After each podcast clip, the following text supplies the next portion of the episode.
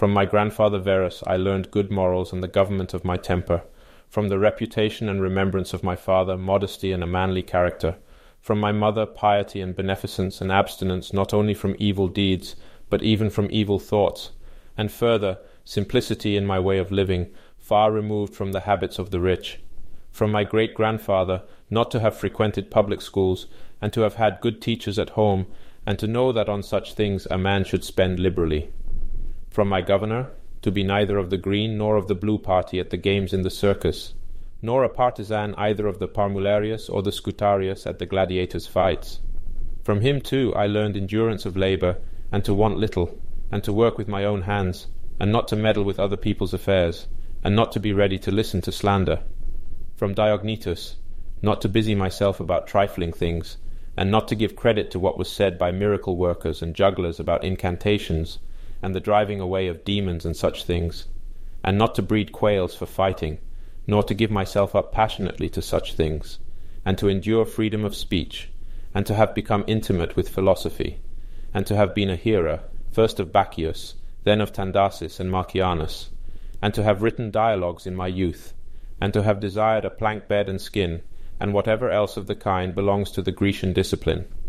From Rusticus I received the impression that my character required improvement and discipline, and from him I learned not to be led astray to sophistic emulation, nor to writing on speculative matters, nor to delivering little hortatory orations, nor to showing myself off as a man who practices much discipline, or does benevolent acts in order to make a display, and to abstain from rhetoric and poetry and fine writing, and not to walk about in the house in my outdoor dress, nor to do other things of the kind, and to write my letters with simplicity, like the letter which Rusticus wrote from Sinuessa to my mother, and with respect to those who have offended me by words or done me wrong, to be easily disposed to be pacified and reconciled as soon as they have shown a readiness to be reconciled, and to read carefully, and not to be satisfied with a superficial understanding of a book, nor hastily to give my assent to those who talk overmuch. And I am indebted to him for being acquainted with the discourses of Epictetus, which he communicated to me out of his own collection. From Apollonius I learned freedom of will and undeviating steadiness of purpose, and to look to nothing else, not even for a moment, except to reason, and to be always the same in sharp pains, on the occasion of the loss of a child, and in long illness, and to see clearly in a living example that the same man can be both most resolute and yielding, and not peevish in giving his instruction and to have had before my eyes a man who clearly considered his experience and his skill in expounding philosophical principles as the smallest of his merits. And from him I learned how to receive from friends what are esteemed favours, without being either humbled by them or letting them pass unnoticed. From Sextus, a benevolent disposition, and the example of a family governed in a fatherly manner, and the idea of living conformably to nature, and gravity without affectation, and to look carefully after the interests of friends, and to tolerate ignorant persons, and those who form opinions without consideration. He had the power of readily accommodating himself to all, so that intercourse with him was more agreeable than any flattery, and at the same time he was most highly venerated by those who associated with him, and he had the faculty both of discovering and ordering, in an intelligent and methodical way, the principles necessary for life, and he never showed anger or any other passion, but was entirely free from passion, and also most affectionate, and he could express approbation without noisy display, and he possessed much knowledge without ostentation. From Alexander the grammarian, to refrain from fault finding, and not in a reproachful way to chide those who uttered any barbarous or solecistic or strange sounding expression, but dexterously to introduce the very expression which ought to have been used, and in the way of answer or giving confirmation, or joining in an inquiry about the thing itself, not about the word, or by some other fit suggestion. From Fronto I learned to observe what envy and duplicity and hypocrisy are in a tyrant, and that generally those among us who are called patricians are rather deficient in paternal affection. From Alexander the Platonic, not frequently, nor without necessity to say to any one, or to write in a letter, that I have no leisure, nor continually to excuse the neglect of duties required by our relation to those with whom we live, by alleging urgent occupations.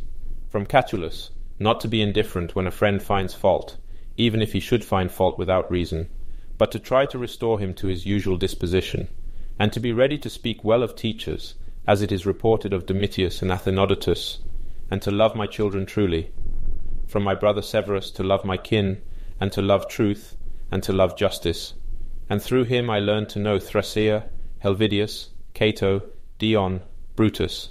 And from him I received the idea of a polity in which there is the same law for all, a polity administered with regard to equal rights and equal freedom of speech, and the idea of a kingly government which respects most of all the freedom of the governed.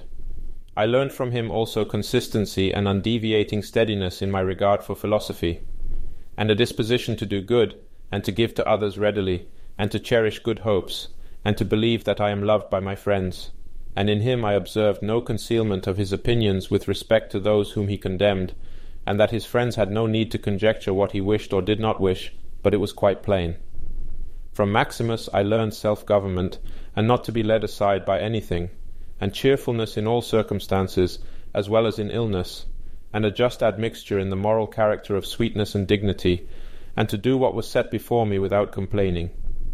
I observed that everybody believed that he thought as he spoke, and that in all that he did he never had any bad intention, and he never showed amazement and surprise, and was never in a hurry, and never put off doing a thing, nor was perplexed nor dejected, nor did he ever laugh to disguise his vexation, nor, on the other hand, was he ever passionate or suspicious. He was accustomed to do acts of beneficence, and was ready to forgive, and was free from all falsehood, and he presented the appearance of a man who could not be diverted from right rather than of a man who had been improved. I observed, too, that no man could ever think that he was despised by Maximus, or ever venture to think himself a better man. He had also the art of being humorous in an agreeable way.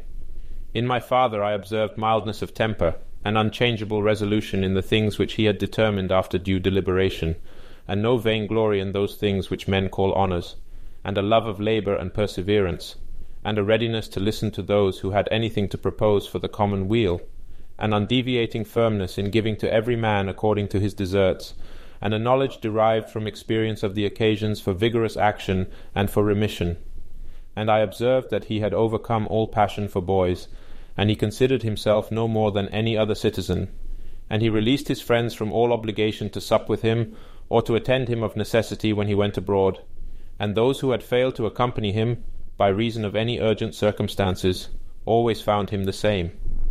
I observed too his habit of careful inquiry in all matters of deliberation, and his persistency, and that he never stopped his investigation through being satisfied with appearances which first present themselves, and that his disposition was to keep his friends, and not to be soon tired of them, nor yet to be extravagant in his affection, and to be satisfied on all occasions and cheerful, and to foresee things a long way off, and to provide for the smallest without display, and to check immediately popular applause and all flattery, and to be ever watchful over the things which were necessary for the administration of the empire, and to be a good manager of the expenditure, and patiently to endure the blame which he got for such conduct.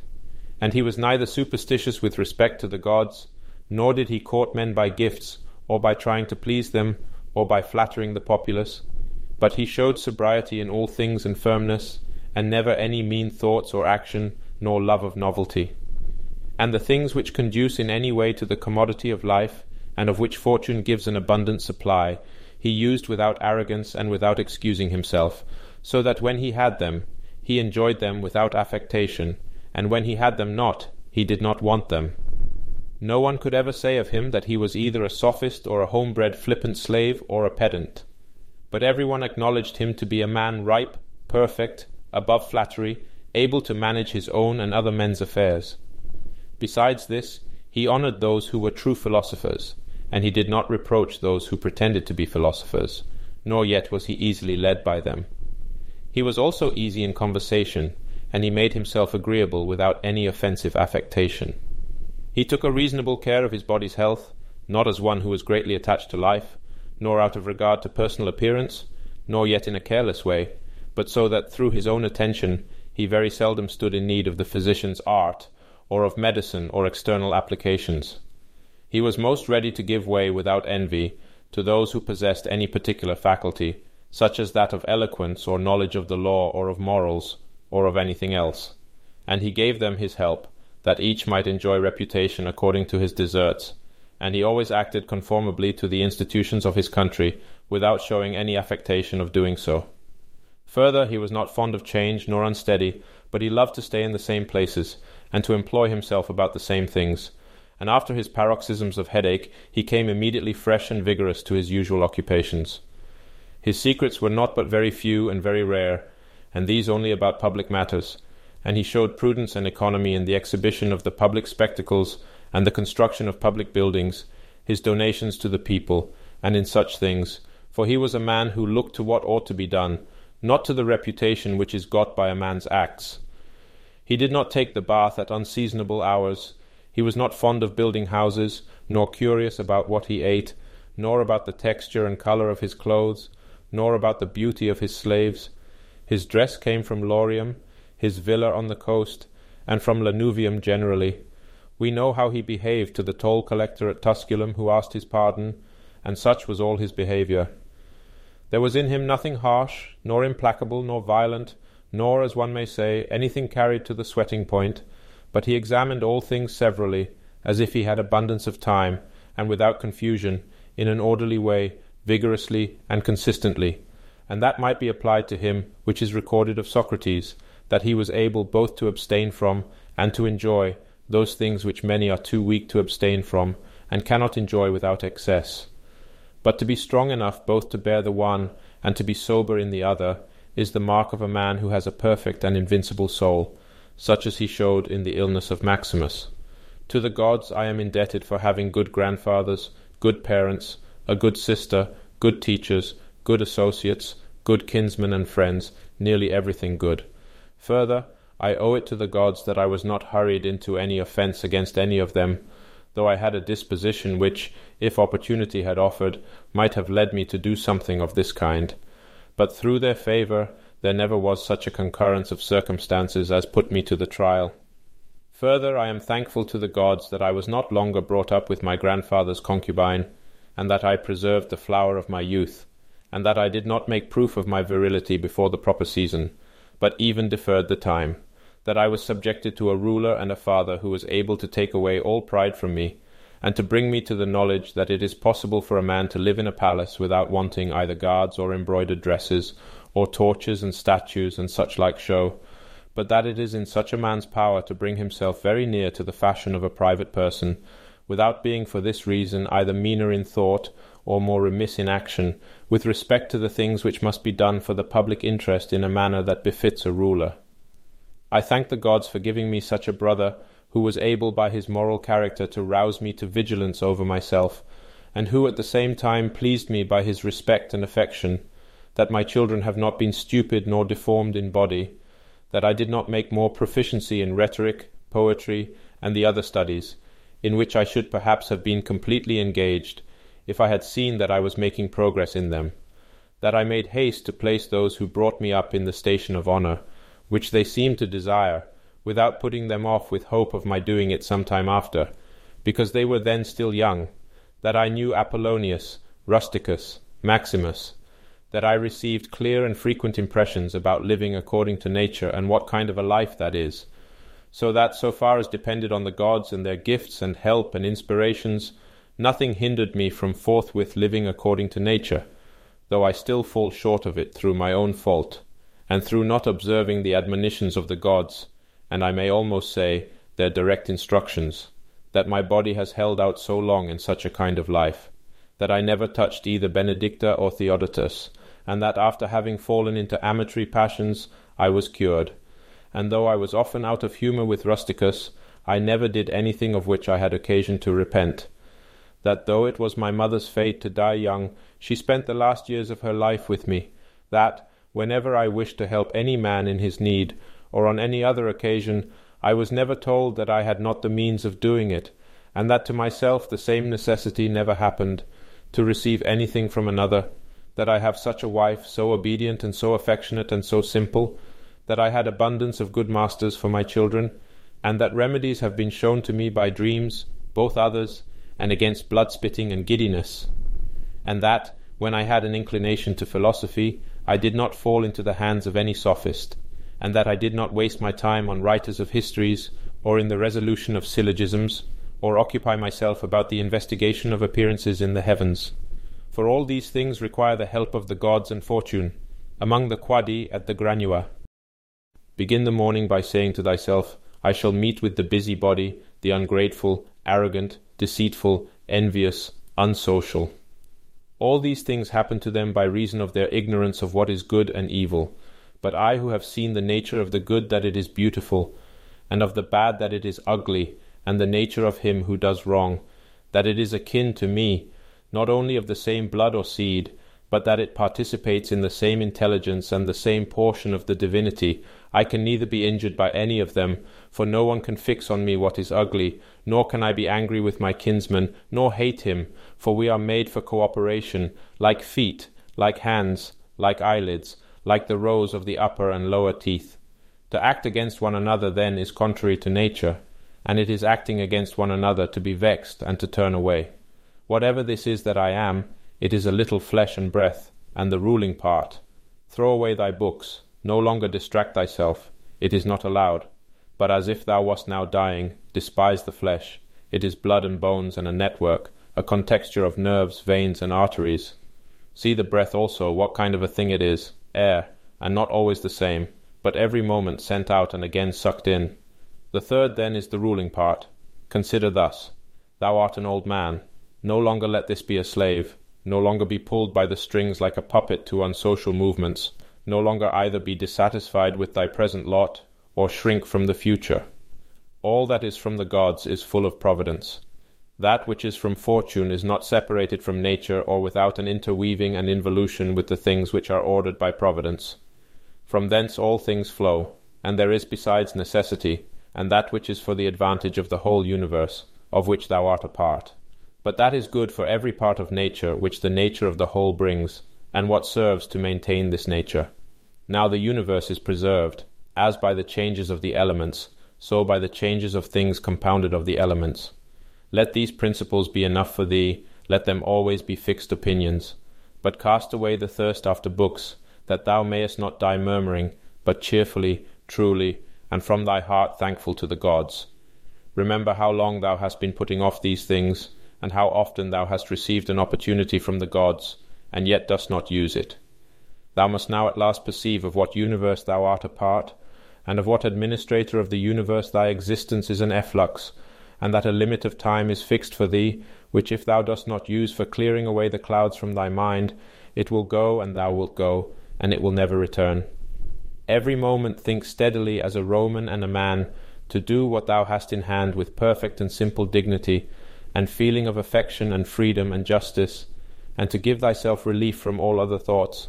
And thou wilt give thyself relief if thou doest every act of thy life as if it were the last, laying aside all carelessness and passionate aversion from the commands of reason, and all hypocrisy and self love, and discontent with the portion which has been given to thee. Thou seest how few the things are, the which if a man lays hold of, he is able to live a life which flows in quiet, and is like the existence of the gods for the gods on their part will require nothing more from him who observes these things. Do wrong to thyself, do wrong to thyself, my soul, but thou wilt no longer have the opportunity of honouring thyself. Every man's life is sufficient, but thine is nearly finished, though thy soul reverences not itself, but places thy felicity in the souls of others. Do the things external which fall upon thee distract thee? Give thyself time to learn something new and good, and cease to be whirled around. But then thou must also avoid being carried about the other way. For those too are triflers who have wearied themselves in life by their activity, and yet have no object to which to direct every movement, and in a word, all their thoughts. Through not observing what is in the mind of another, a man has seldom been seen to be unhappy. But those who do not observe the movements of their own minds must of necessity be unhappy. This thou must always bear in mind what is the nature of the whole, and what is my nature, and how this is related to that, and what kind of a part it is of what kind of a whole, and that there is no one who hinders thee from always doing and saying the things which are according to the nature of which thou art a part. Theophrastus, in his comparison of bad acts, such a comparison as one would make in accordance with the common notions of mankind, says, like a true philosopher, that the offences which are committed through desire are more blamable than those which are committed through anger. For he who is excited by anger seems to turn away from reason with a certain pain and unconscious contraction. But he who offends through desire, being overpowered by pleasure, seems to be in a manner more intemperate and more womanish in his offences. Rightly then, and in a way worthy of philosophy, he said that the offence which is committed with pleasure is more blamable than that which is committed with pain. And on the whole, the one is more like a person who has been first wronged, and through pain is compelled to be angry. But the other is moved by his own impulse to do wrong, being carried towards doing something by desire. Since it is possible that thou mayest depart from life this very moment, regulate every act and thought accordingly. But to go away from among men, if there are gods, is not a thing to be afraid of, for the gods will not involve thee in evil, but if indeed they do not exist, or if they have no concern about human affairs, what is it to me to live in a universe devoid of gods or devoid of providence? But in truth they do exist, and they do care for human things, and they have put all the means in man's power to enable him not to fall into real evils. And as to the rest, if there was anything evil, they would have provided for this also, that it should be altogether in a man's power not to fall into it. Now that which does not make a man worse, how can it make a man's life worse? But neither through ignorance nor having the knowledge but not the power to guard against or correct these things is it possible that the nature of the universe has overlooked them, nor is it possible that it has made so great a mistake, either through want of power or want of skill, that good and evil should happen indiscriminately to the good and the bad. But death certainly, and life, honour and dishonour, pain and pleasure, all these things equally happen to good men and bad being things which make us neither better nor worse. Therefore they are neither good nor evil. How quickly all things disappear, in the universe the bodies themselves, but in time the remembrance of them. What is the nature of all sensible things, and particularly those which attract with the bait of pleasure or terrify by pain, or are noised abroad by vapoury fame? How worthless and contemptible and sordid and perishable and dead they are. All this it is the part of the intellectual faculty to observe to observe too who these are whose opinions and voices give reputation, what death is, and the fact that, if a man looks at it in itself, and by the abstractive power of reflection resolves into their parts all the things which present themselves to the imagination in it, he will then consider it to be nothing else than an operation of nature. And if anyone is afraid of an operation of nature, he is a child. This, however, is not only an operation of nature, but it is also a thing which conduces to the purposes of nature to observe too how man comes near to the Deity, and by what part of him, and when this part of man is so disposed. Nothing is more wretched than a man who traverses everything in a round, and pries into the things beneath the earth, as the poet says, and seeks by conjecture what is in the minds of his neighbours, without perceiving that it is sufficient to attend to the demon within him, and to reverence it sincerely. And reverence of the demon consists in keeping it pure from passion and thoughtlessness, and dissatisfaction with what comes from gods and men. For the things from the gods merit veneration for their excellence, and the things from men should be dear to us by reason of kinship, and sometimes even in a manner they move our pity by reason of men's ignorance of good and bad, this defect being not less than that which deprives us of the power of distinguishing things that are white and black. Though thou shouldst be going to live three thousand years, and as many times ten thousand years, Still remember that no man loses any other life than this which he now lives, nor lives any other than this which he now loses. The longest and shortest are thus brought to the same, for the present is the same to all, though that which perishes is not the same, and so that which is lost appears to be a mere moment. For a man cannot lose either the past or the future, for what a man has not, how can any one take this from him? These two things then thou must bear in mind. The one, that all things from eternity are of like forms and come round in a circle, and that it makes no difference whether a man shall see the same things during a hundred years or two hundred or an infinite time, and the second, that the longest liver and he who will die soonest lose just the same.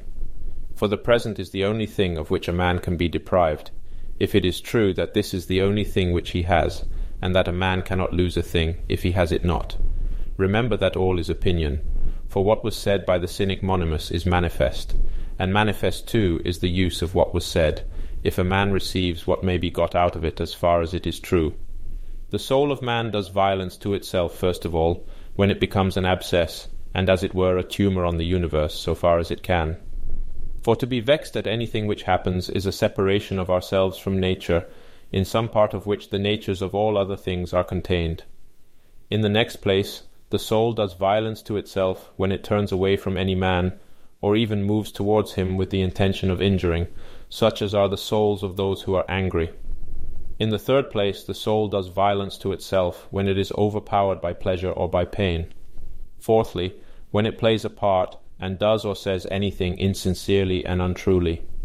Fifthly, when it allows any act of its own and any movement to be without an aim, and does anything thoughtlessly and without considering what it is, it being right that even the smallest things be done with reference to an end, and the end of rational animals is to follow the reason and the law of the most ancient city and polity.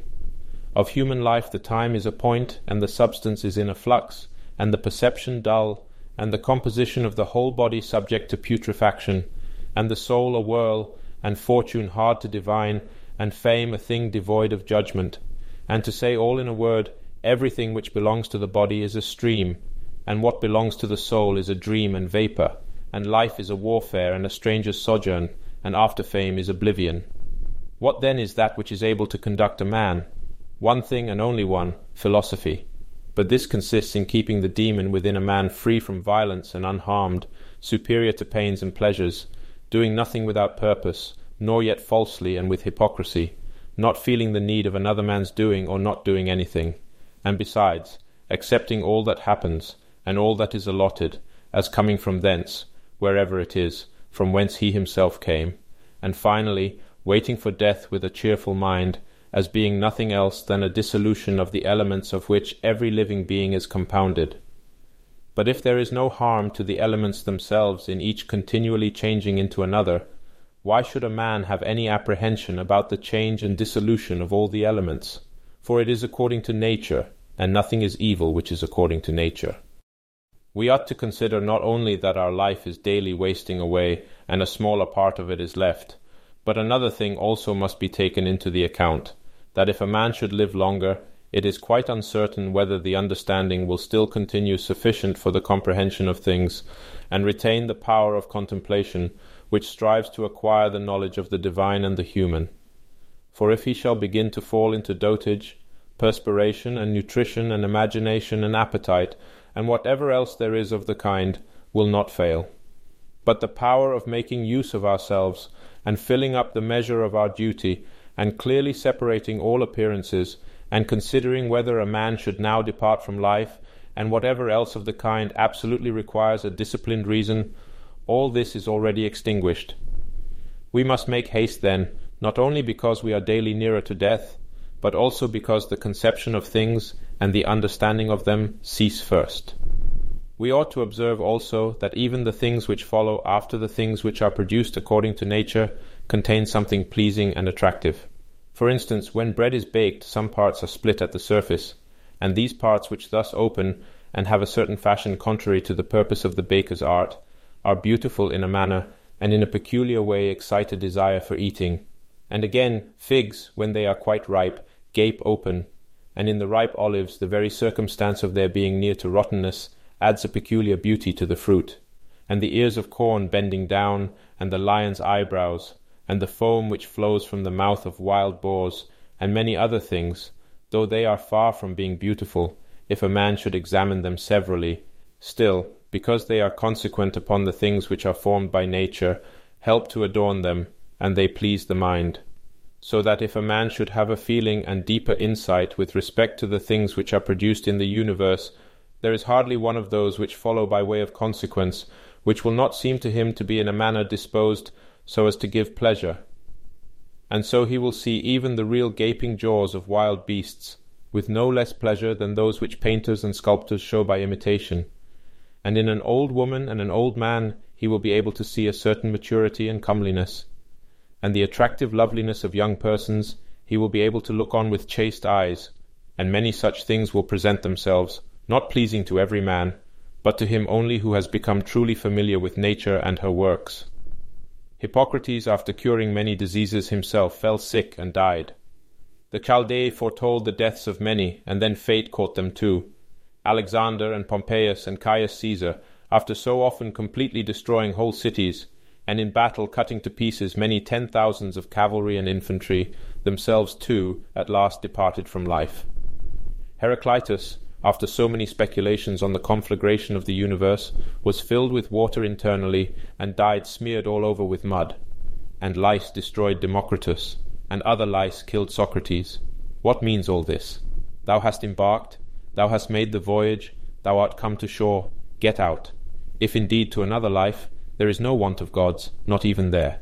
But if to a state without sensation thou wilt cease to be held by pains and pleasures, and to be a slave to the vessel, which is as much inferior as that which serves it is superior. For the one is intelligence and deity, the other is earth and corruption. Do not waste the remainder of thy life in thoughts about others, when thou dost not refer thy thoughts to some object of common utility, for thou losest the opportunity of doing something else when thou hast such thoughts as these, what is such a person doing, and why, and what is he saying, and what is he thinking of, and what is he contriving, and whatever else of the kind makes us wander away from the observation of our own ruling power? We ought then to check in the series of our thoughts everything that is without a purpose and useless, but most of all the over curious feeling and the malignant. And a man should use himself to think of those things only about which, if one should suddenly ask, What hast thou now in thy thoughts?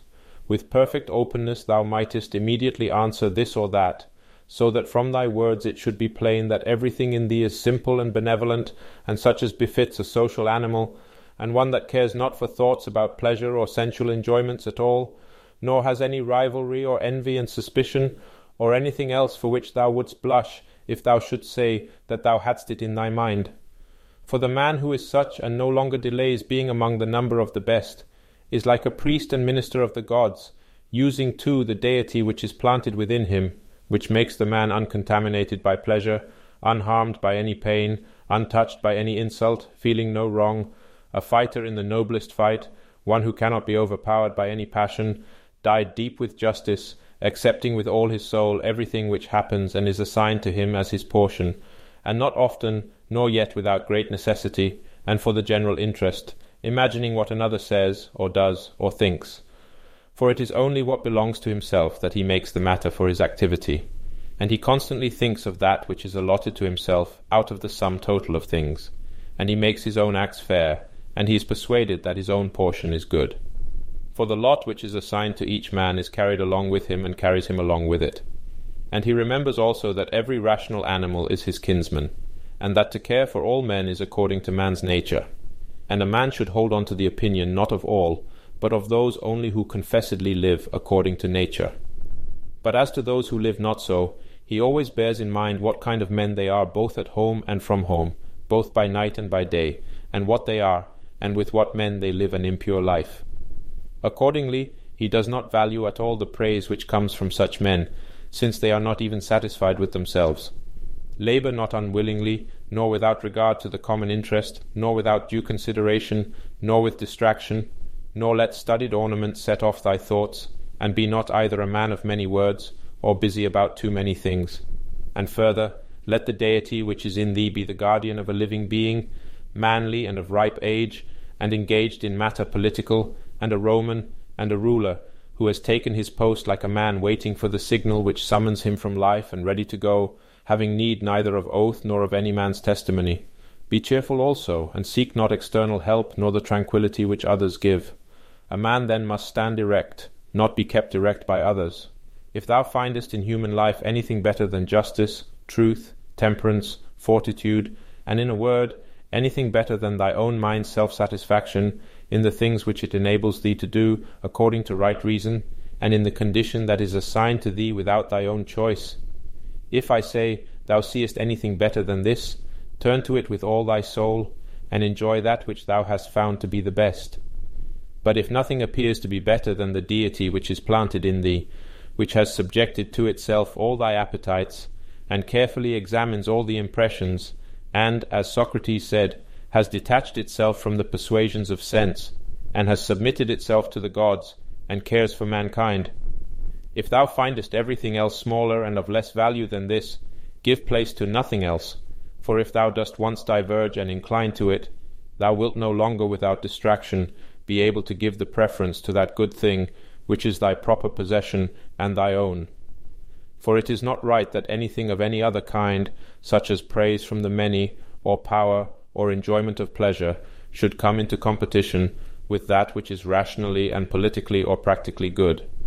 All these things, even though they may seem to adapt themselves to the better things in a small degree, obtain the superiority all at once, and carry us away. But do thou, I say, simply and freely choose the better, and hold to it. But that which is useful is the better. Well then, if it is useful to thee as a rational being, keep to it. But if it is only useful to thee as an animal, say so, and maintain thy judgment without arrogance. Only take care that thou makest the inquiry by a sure method. Never value anything as profitable to thyself which shall compel thee to break thy promise, to lose thy self respect, to hate any man, to suspect, to curse, to act the hypocrite, to desire anything which needs walls and curtains. For he who has preferred to everything intelligence and demon, and the worship of its excellence, acts no tragic part, does not groan, will not need either solitude or much company, and what is chief of all, he will live without either pursuing or flying from death. But whether for a longer or a shorter time he shall have the soul enclosed in the body, he cares not at all, for even if he must depart immediately, he will go as readily as if he were going to do anything else which can be done with decency and order, taking care of this only all through life, that his thoughts turn not away from anything which belongs to an intelligent animal and a member of a civil community. In the mind of one who is chastened and purified, thou wilt find no corrupt matter, nor impurity, nor any sore skinned over.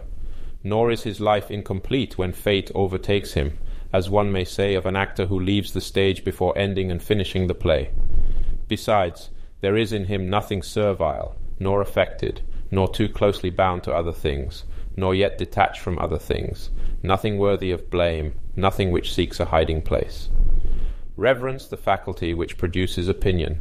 On this faculty it entirely depends whether there shall exist in thy ruling part any opinion inconsistent with nature and the constitution of the rational animal and this faculty promises freedom from hasty judgment, and friendship towards men, and obedience to the gods. Throwing away then all things, hold to these only which are few, and besides bear in mind that every man lives only this present time, which is an indivisible point, and that all the rest of his life is either past or it is uncertain. Short then is the time which every man lives, and small the nook of the earth where he lives, and short too the longest posthumous fame and even this only continued by a succession of poor human beings who will very soon die, and who know not even themselves, much less him who died long ago. To the aids which have been mentioned, let this one still be added. Make for thyself a definition or description of the thing which is presented to thee, so as to see distinctly what kind of a thing it is in its substance, in its nudity, in its complete entirety, and tell thyself its proper name and the names of the things of which it has been compounded, and into which it will be resolved.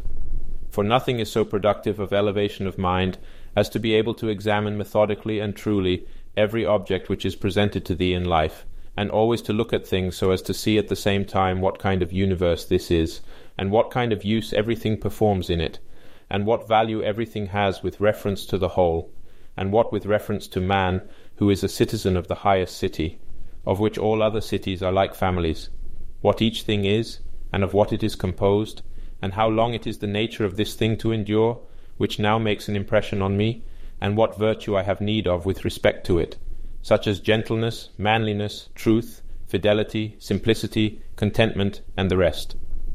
Wherefore, on every occasion a man should say, This comes from God, and this is according to the apportionment and spinning of the thread of destiny, and such like coincidence and chance, and this is from one of the same stock, and a kinsman and partner, one who knows not, however, what is according to his nature. But I know. For this reason I behave towards him according to the natural law of fellowship with benevolence and justice. At the same time, however, in things indifferent, I attempt to ascertain the value of each. If thou workest at that which is before thee, following right reason seriously, vigorously, calmly, without allowing anything else to distract thee, but keeping thy divine part pure, as if thou shouldst be bound to give it back immediately. If thou holdest to this, expecting nothing, fearing nothing, but satisfied with thy present activity according to nature, and with heroic truth in every word and sound which thou utterest, thou wilt live happy. And there is no man who is able to prevent this. As physicians have always their instruments and knives ready for cases which suddenly require their skill, so do thou have principles ready for the understanding of things divine and human, and for doing everything, even the smallest, with a recollection of the bond which unites the divine and human to one another. For neither wilt thou do anything well which pertains to man without at the same time having a reference to things divine, nor the contrary.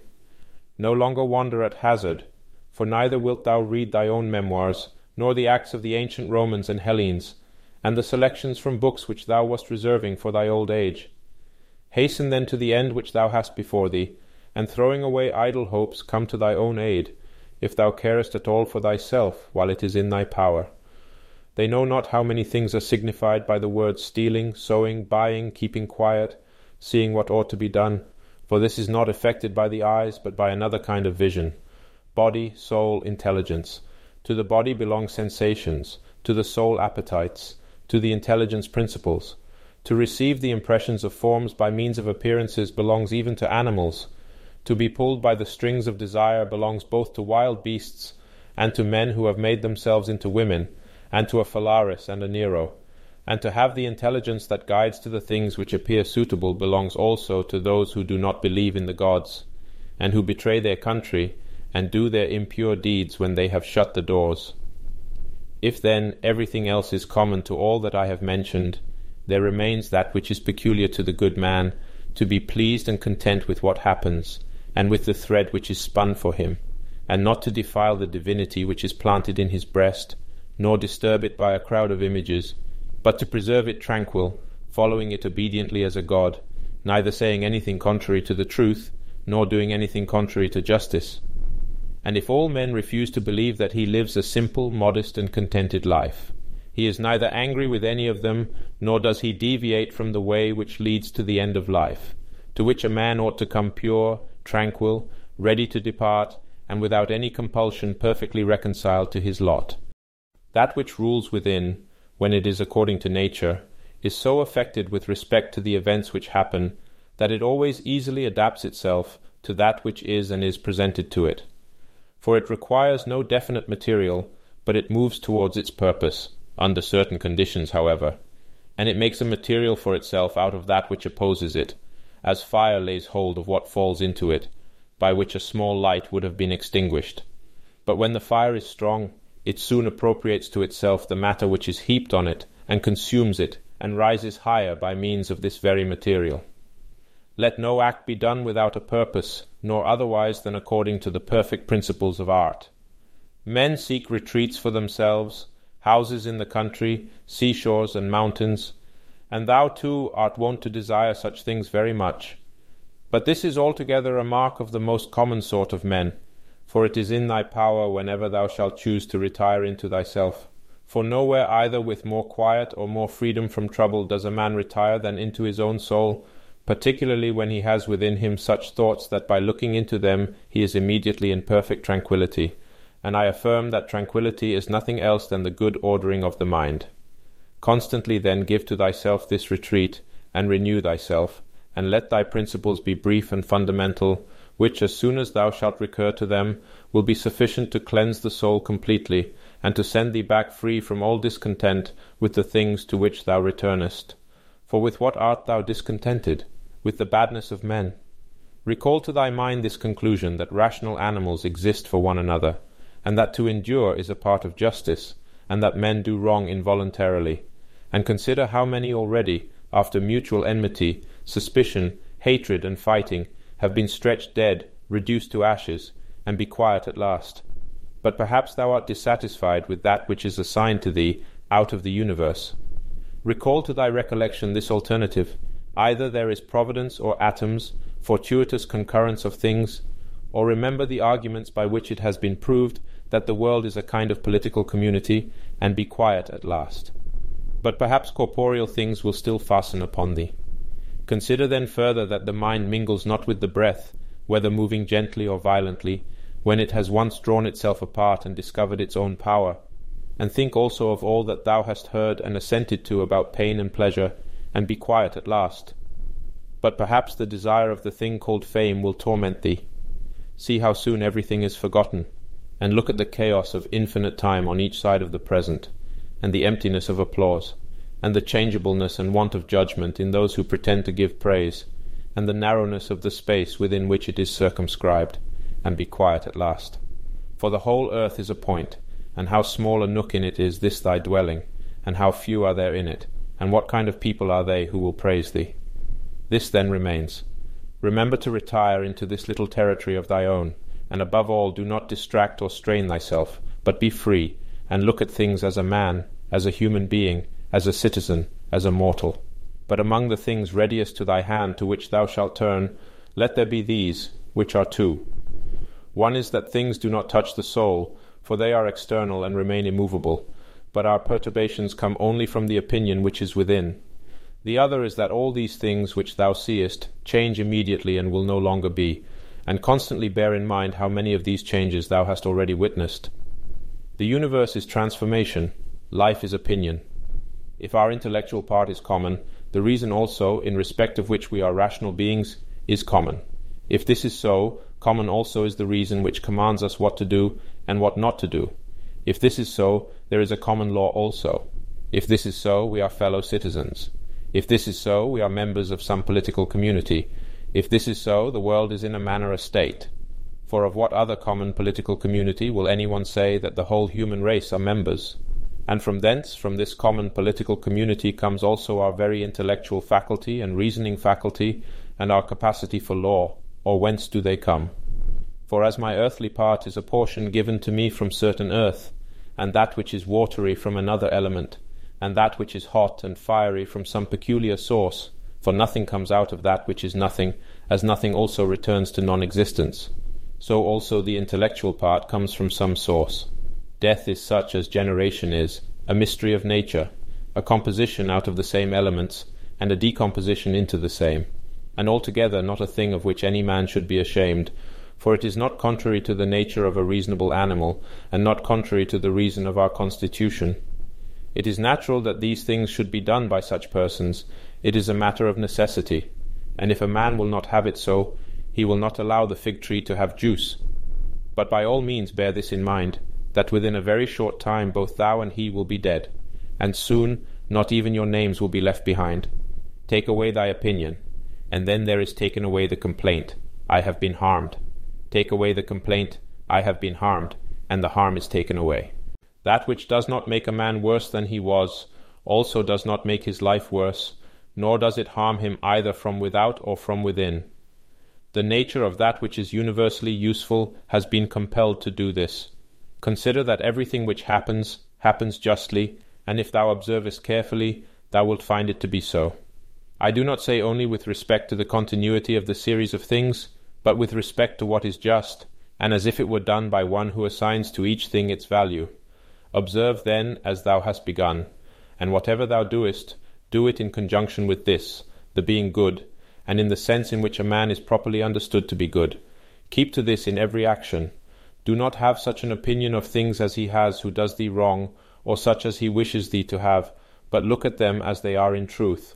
A man should always have these two rules in readiness the one, to do only whatever the reason of the ruling and legislating faculty may suggest for the use of men, the other, to change thy opinion, if there is any one at hand who sets thee right and moves thee from any opinion.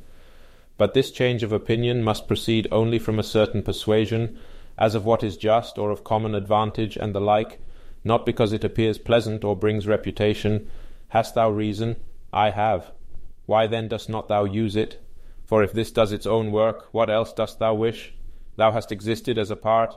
Thou shalt disappear in that which produced thee, but rather thou shalt be received back into its seminal principle by transmutation. Many grains of frankincense on the same altar, one falls before, another falls after, but it makes no difference Within ten days thou wilt seem a god to those to whom thou art now a beast and an ape, if thou wilt return to thy principles and the worship of reason. Do not act as if thou wert going to live ten thousand years. Death hangs over thee. While thou livest, while it is in thy power, be good. How much trouble he avoids who does not look to see what his neighbor says or does or thinks, but only to what he does himself, that it may be just and pure. Or as Agathon says, Look not round at the depraved morals of others, but run straight along the line without deviating from it. He who has a vehement desire for posthumous fame does not consider that every one of those who remember him will himself also die very soon. Then again, also they who have succeeded them until the whole remembrance shall have been extinguished, as it is transmitted through men who foolishly admire and perish. But suppose that those who will remember are even immortal, and that the remembrance will be immortal, what then is this to thee? And I say not what is it to the dead, but what is it to the living? What is praise except indeed so far as it has a certain utility? For thou now rejectest unseasonably the gift of nature, clinging to something else. Everything which is in any way beautiful is beautiful in itself, and terminates in itself, not having praise as part of itself. Neither worse then nor better is a thing made by being praised. I affirm this also of the things which are called beautiful by the vulgar, for example, material things and works of art. That which is really beautiful has no need of anything, not more than law, not more than truth, not more than benevolence or modesty. Which of these things is beautiful because it is praised or spoiled by being blamed? Is such a thing as an emerald made worse than it was, if it is not praised? Or gold, ivory, purple, a lyre, a little knife, a flower, a shrub? If souls continue to exist, how does the air contain them from eternity? But how does the earth contain the bodies of those who have been buried from time so remote? For as here the mutation of these bodies after a certain continuance, whatever it may be, and their dissolution make room for other dead bodies, so the souls which are removed into the air after subsisting for some time are transmuted and diffused, and assume a fiery nature by being received into the seminal intelligence of the universe, and in this way make room for the fresh souls which come to dwell there. And this is the answer which a man might give on the hypothesis of souls continuing to exist. But we must not only think of the number of bodies which are thus buried, but also of the number of animals which are daily eaten by us and the other animals for what a number is consumed, and thus in a manner buried in the bodies of those who feed on them. And nevertheless this earth receives them by reason of the changes of these bodies into blood, and the transformations into the aerial or the fiery element. What is the investigation into the truth in this matter? The division into that which is material and that which is the cause of form, the formal. Do not be whirled about, but in every movement have respect to justice, and on the occasion of every impression maintain the faculty of comprehension or understanding. Everything harmonizes with me, which is harmonious to thee, O universe. Nothing for me is too early nor too late, which is in due time for thee. Everything is fruit to me which thy seasons bring, O nature. From thee are all things, in thee are all things, to thee all things return. The poet says, Dear city of Cecrops, and wilt not thou say, Dear city of Zeus? Occupy thyself with few things, says the philosopher, if thou wouldst be tranquil. But consider if it would not be better to say, Do what is necessary, and whatever the reason of the animal which is naturally social requires, and as it requires. For this brings not only the tranquillity which comes from doing well, but also that which comes from doing few things. For the greatest part of what we say and do being unnecessary, if a man takes this away, he will have more leisure and less uneasiness. Accordingly, on every occasion a man should ask himself, Is this one of the unnecessary things? Now a man should take away not only unnecessary acts, but also unnecessary thoughts, for thus superfluous acts will not follow after. Try how the life of the good man suits thee, the life of him who is satisfied with his portion out of the whole, and satisfied with his own just acts and benevolent disposition. Hast thou seen those things? Look also at these. Do not disturb thyself. Make thyself all simplicity. Does anyone do wrong? It is to himself that he does the wrong. Has anything happened to thee? Well, out of the universe from the beginning, everything which happens has been apportioned and spun out to thee. In a word, thy life is short. Thou must turn to profit the present by the aid of reason and justice. Be sober in thy relaxation. Either it is a well arranged universe or a chaos huddled together, but still a universe. But can a certain order subsist in thee and disorder in the all? And this too when all things are so separated and diffused and sympathetic a black character, a womanish character, a stubborn character, bestial, childish, animal, stupid, counterfeit, scurrilous, fraudulent, tyrannical. If he is a stranger to the universe who does not know what is in it, no less is he a stranger who does not know what is going on in it. He is a runaway, who flies from social reason. He is blind, who shuts the eyes of the understanding. He is poor, who has need of another, and has not from himself all things which are useful for life. He is an abscess on the universe, who withdraws and separates himself from the reason of our common nature through being displeased with the things which happen. For the same nature produces this, and has produced thee too. He is a piece rent asunder from the state, who tears his own soul from that of reasonable animals, which is one. The one is a philosopher without a tunic, and the other without a book. Here is another half naked. Bread I have not, he says, and I abide by reason and I do not get the means of living out of my learning, and I abide by my reason.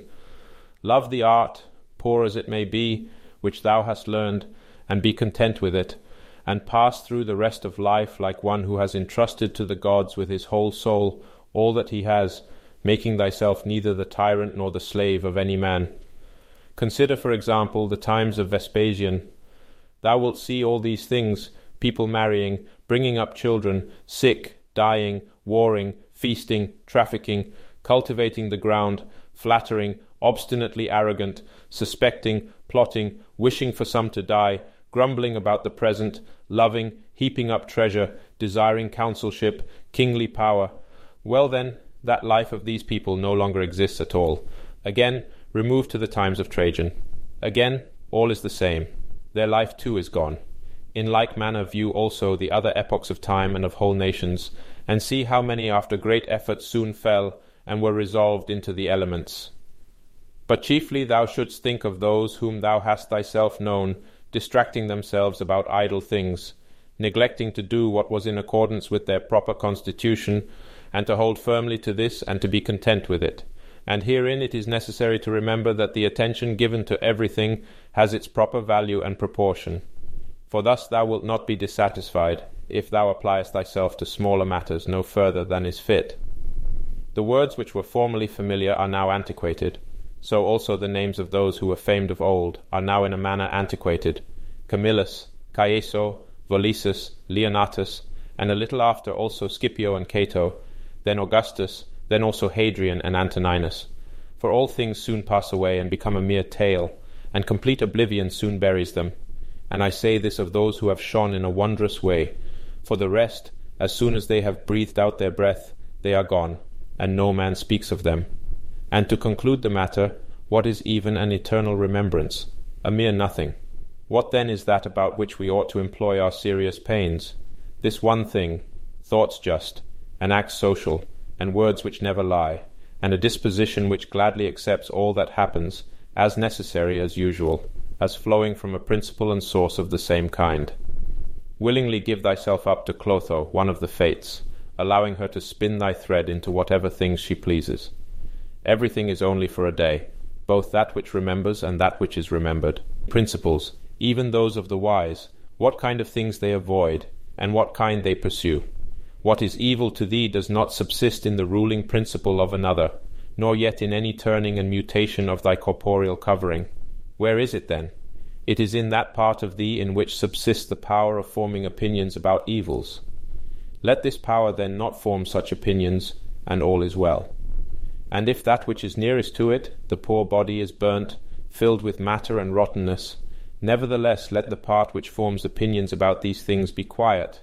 That is, let it judge that nothing is either bad or good which can happen equally to the bad man and the good. For that which happens equally to him who lives contrary to nature and to him who lives according to nature is neither according to nature nor contrary to nature. Constantly regard the universe as one living being, having one substance and one soul, and observe how all things have reference to one perception, the perception of this one living being, and how all things act with one movement, and how all things are the cooperating causes of all things which exist. Observe, too, the continuous spinning of the thread, and the contexture of the web. Thou art a little soul bearing about a corpse, as Epictetus used to say. It is no evil for things to undergo change, and no good for things to subsist in consequence of change. Time is like a river made up of the events which happen, and a violent stream, for as soon as a thing has been seen, it is carried away, and another comes in its place, and this will be carried away too. Everything which happens is as familiar and well known as the rose in spring and the fruit in summer, for such is disease and death and calumny and treachery, and whatever else delights fools or vexes them. In the series of things, those which follow are always aptly fitted to those which have gone before. For this series is not like a mere enumeration of disjointed things, which has only a necessary sequence, but it is a rational connection. And as all existing things are arranged together harmoniously, so the things which come into existence exhibit no mere succession, but a certain wonderful relationship. Always remember the saying of Heraclitus that the death of earth is to become water, and the death of water is to become air, and the death of air is to become fire, and reversely. And think too of him who forgets whither the way leads, and that men quarrel with that with which they are most constantly in communion, the reason which governs the universe, and the things which daily meet with seem to them strange. And consider that we ought not to act and speak as if we were asleep, for even in sleep we seem to act and speak, and that we ought not, like children who learn from their parents, simply to act and speak as we have been taught. If any god told thee that thou shalt die tomorrow, or certainly on the day after tomorrow, thou wouldst not care much whether it was on the third day or on the morrow, unless thou wast in the highest degree mean spirited, for how small is the difference? So think it no great thing to die after as many years as thou canst name rather than tomorrow. Think continually how many physicians are dead after often contracting their eyebrows over the sick, and how many astrologers after predicting with great pretensions the deaths of others, and how many philosophers after endless discourses on death or immortality, how many heroes after killing thousands, and how many tyrants who have used their power over men's lives with terrible insolence as if they were immortal, and how many cities are entirely dead, so to speak, Helice and Pompeii and Herculaneum, and others innumerable. Add to the reckoning all whom thou hast known, one after another.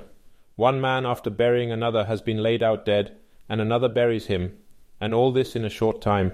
To conclude, always observe how ephemeral and worthless human things are, and what was yesterday a little mucus tomorrow will be a mummy or ashes. Pass then through this little space of time conformably to nature, and end thy journey in content, just as an olive falls off when it is ripe, blessing nature who produced it, and thanking the tree on which it grew. Be like the promontory against which the waves continually break, but it stands firm and tames the fury of the water around it. Unhappy am I because this has happened to me. Not so, but happy am I, though this has happened to me, because I continue free from pain, neither crushed by the present nor fearing the future. For such a thing as this might have happened to every man, but every man would not have continued free from pain on such an occasion. Why then is that rather a misfortune than this a good fortune? And dost thou in all cases call that a man's misfortune, which is not a deviation from man's nature? And does a thing seem to thee to be a deviation from man's nature, when it is not contrary to the will of man's nature?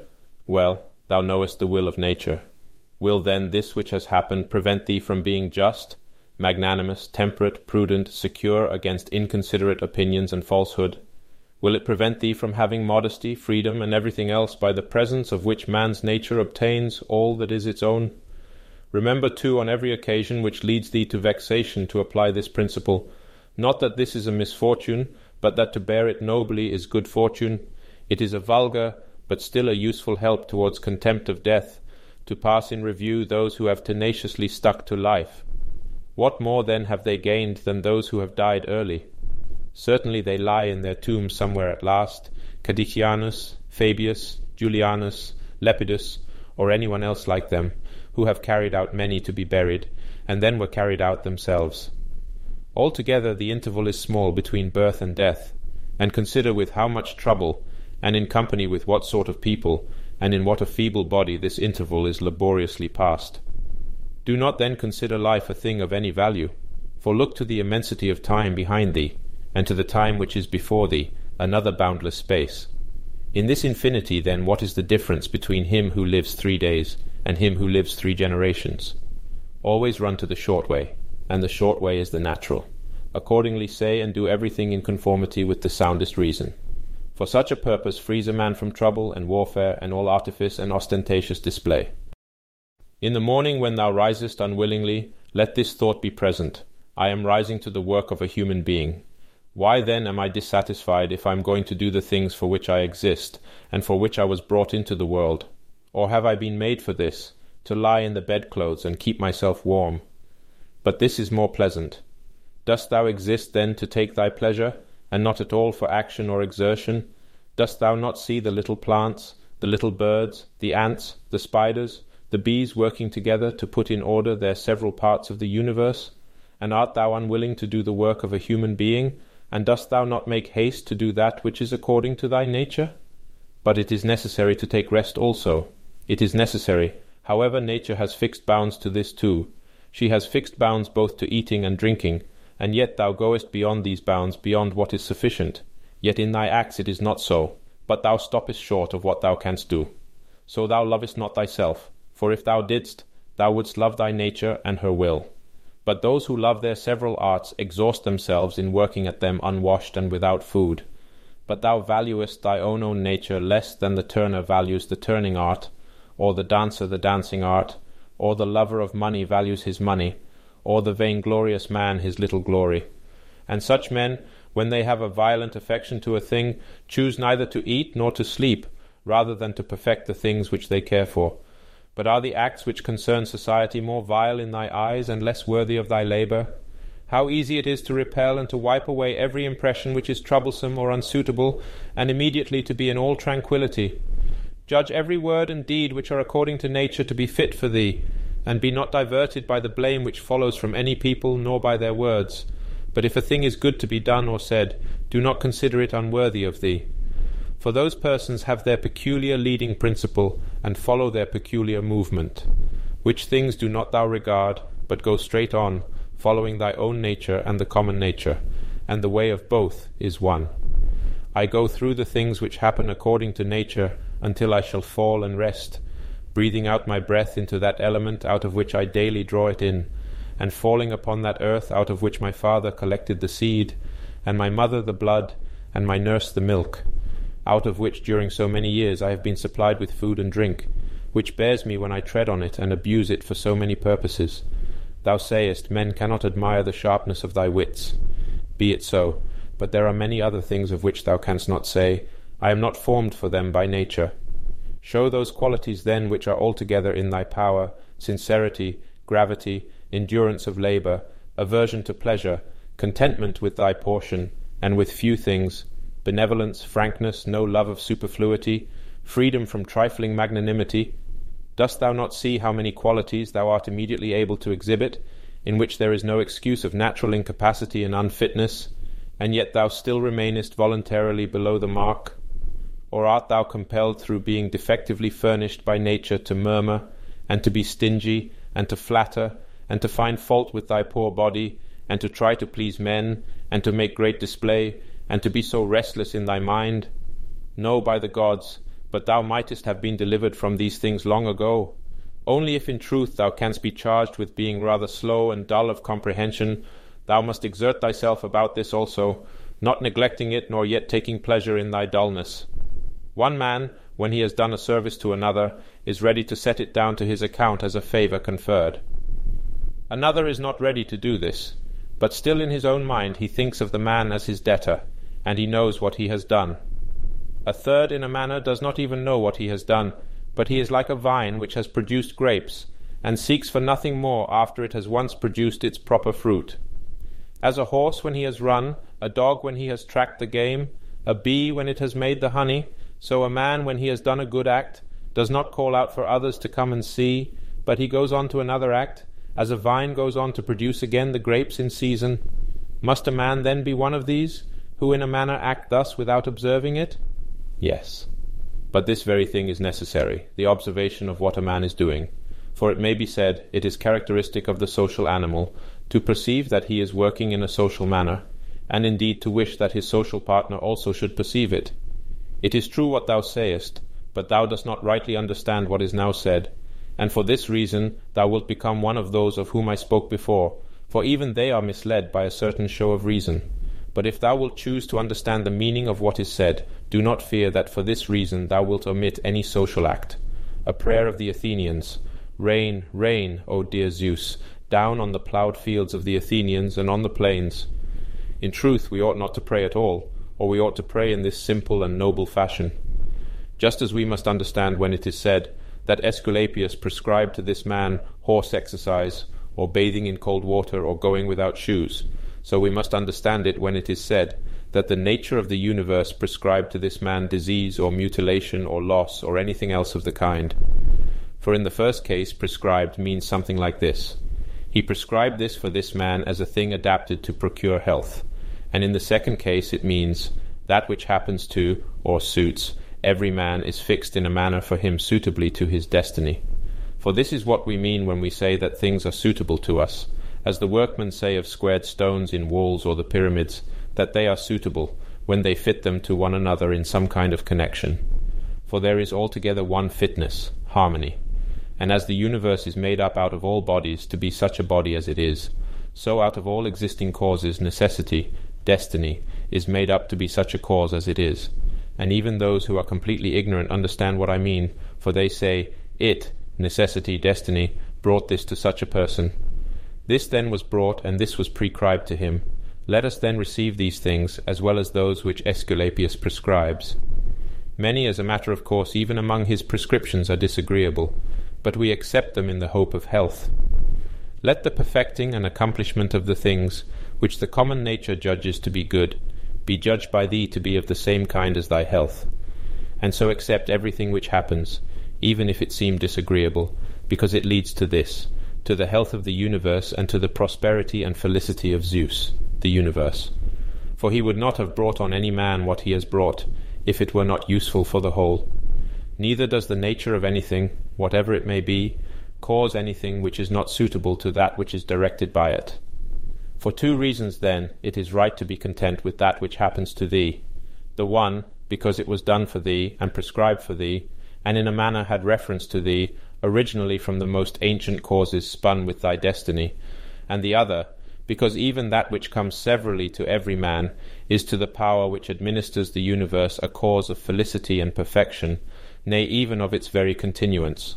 For the integrity of the whole is mutilated if thou cuttest off anything whatever from the conjunction and the continuity either of the parts or of the causes, and thou dost cut off as far as it is in thy power when thou art dissatisfied, and in a manner tries to put anything out of the way. Be not disgusted, nor discouraged, nor dissatisfied, if thou dost not succeed in doing everything according to right principles. But when thou bast failed, return back again, and be content if the greater part of what thou doest is consistent with man's nature, and love this to which thou returnest. And do not return to philosophy as if she were a master, but act like those who have sore eyes and apply a bit of sponge and egg, or as another applies a plaster, or drenching with water. For thus thou wilt not fail to obey reason, and thou wilt repose in it.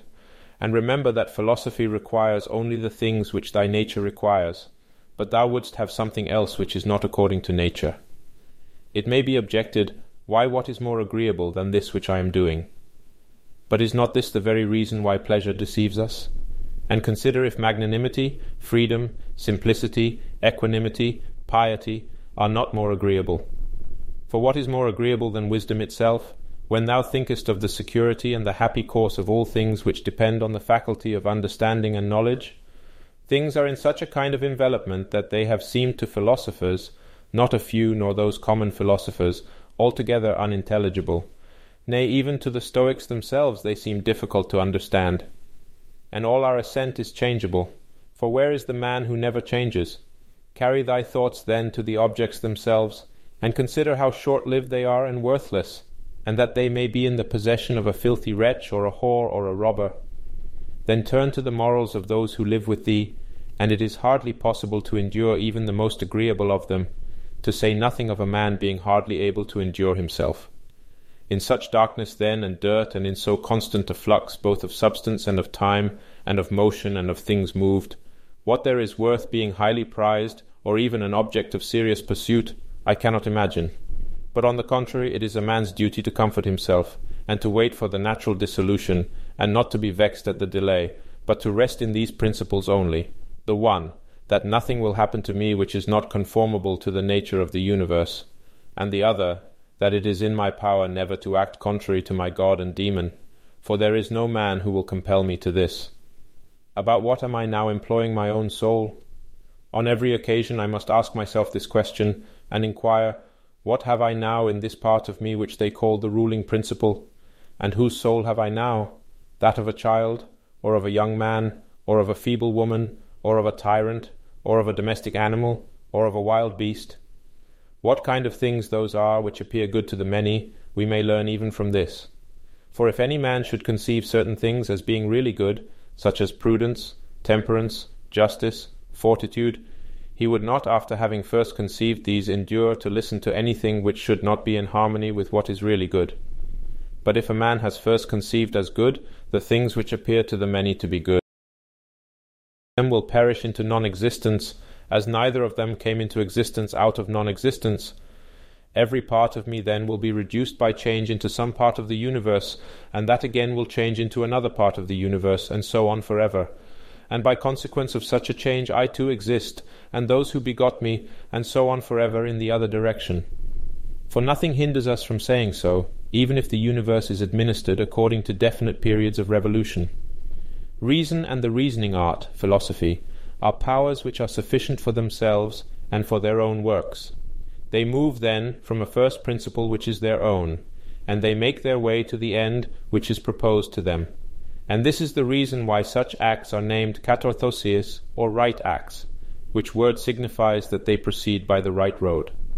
None of these things ought to be called a man's, which do not belong to a man, as man. They are not required of a man, nor does man's nature promise them, nor are they the means of man's nature attaining its end. Neither then does the end of man lie in these things, nor yet that which aids to the accomplishment of this end and that which aids towards this end is that which is good.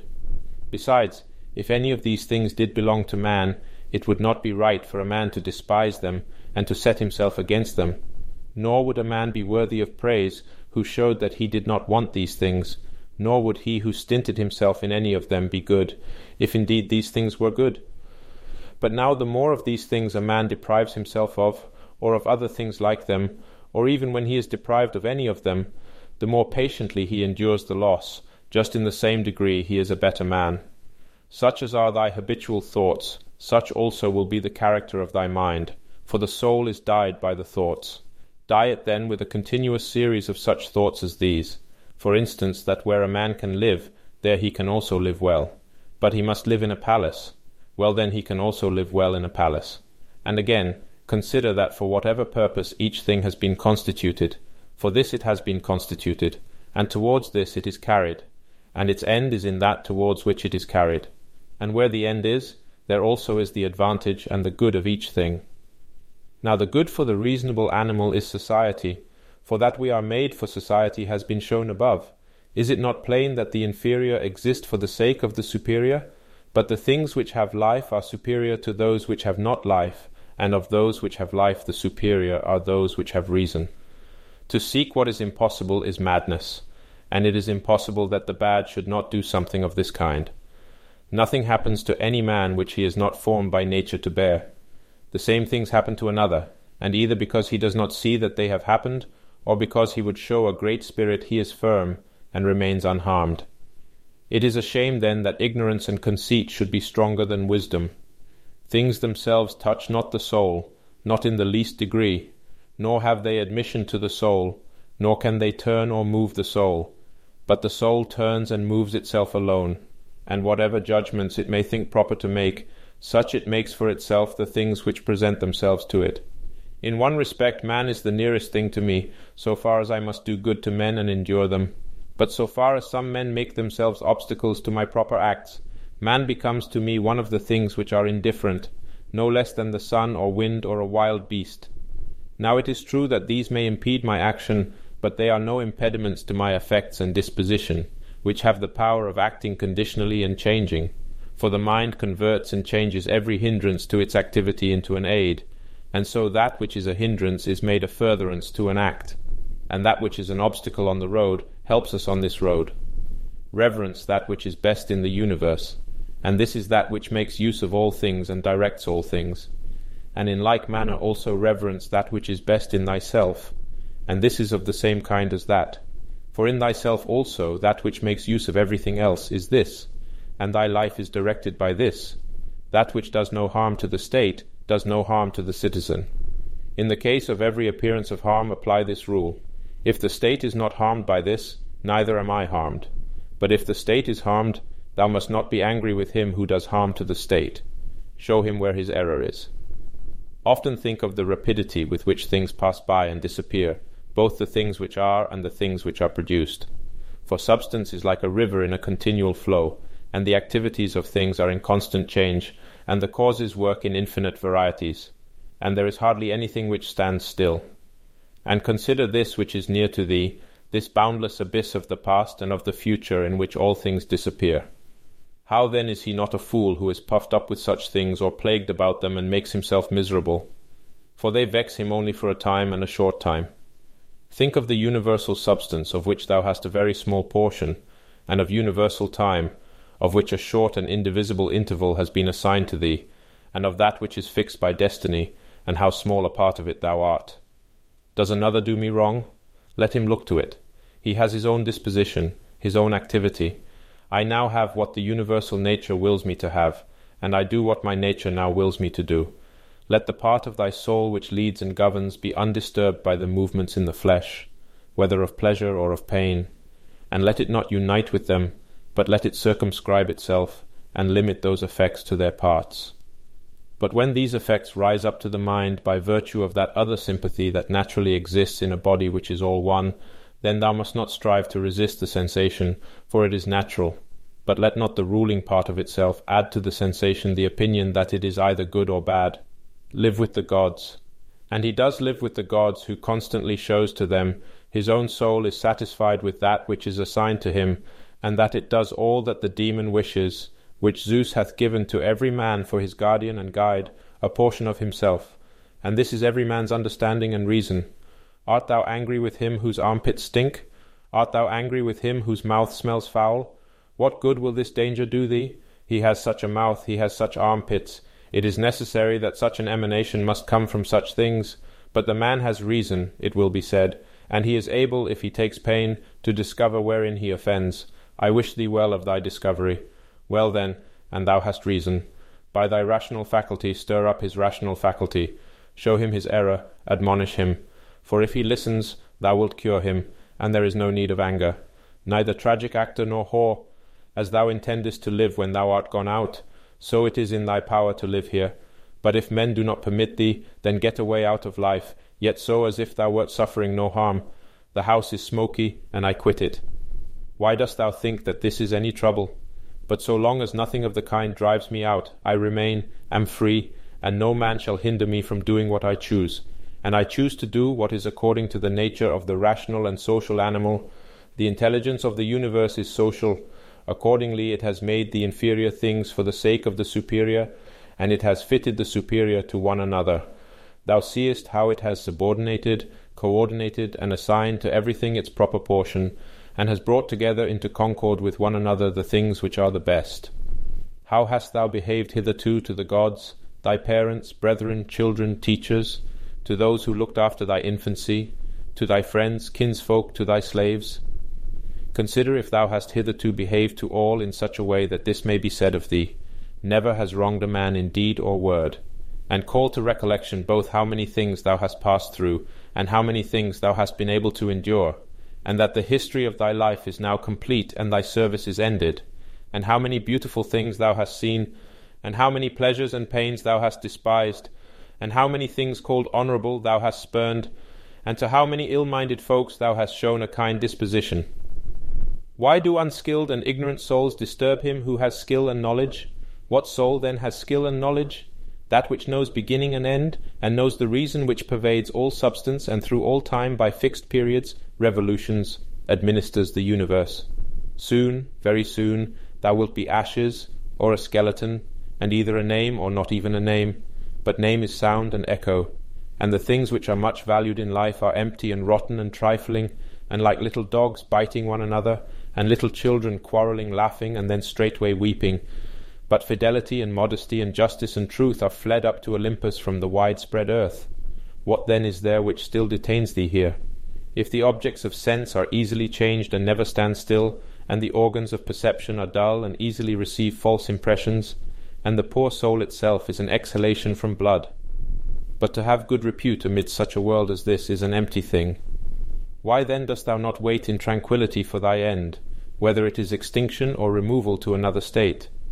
And until that time comes, what is sufficient? Why, what else than to venerate the gods and bless them, and to do good to men, and to practice tolerance and self restraint?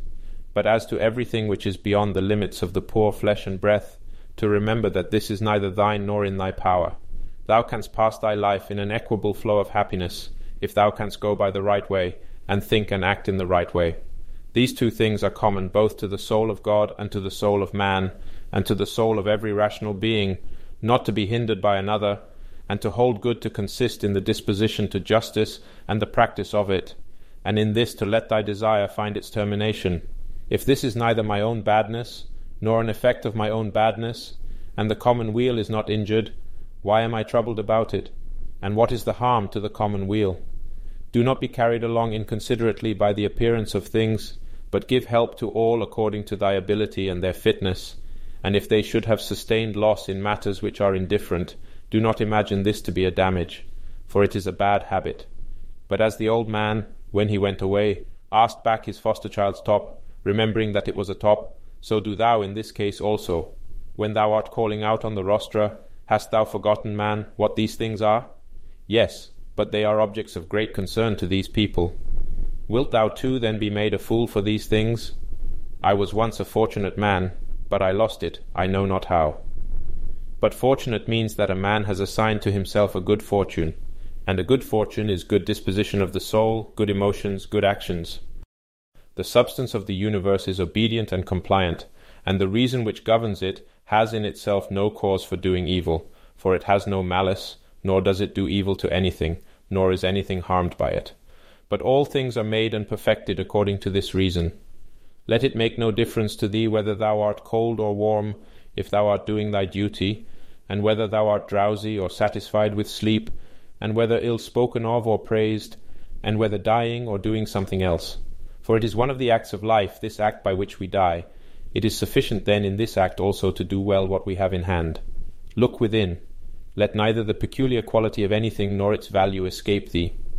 All existing things soon change, and they will either be reduced to vapour, if indeed all substance is one, or they will be dispersed.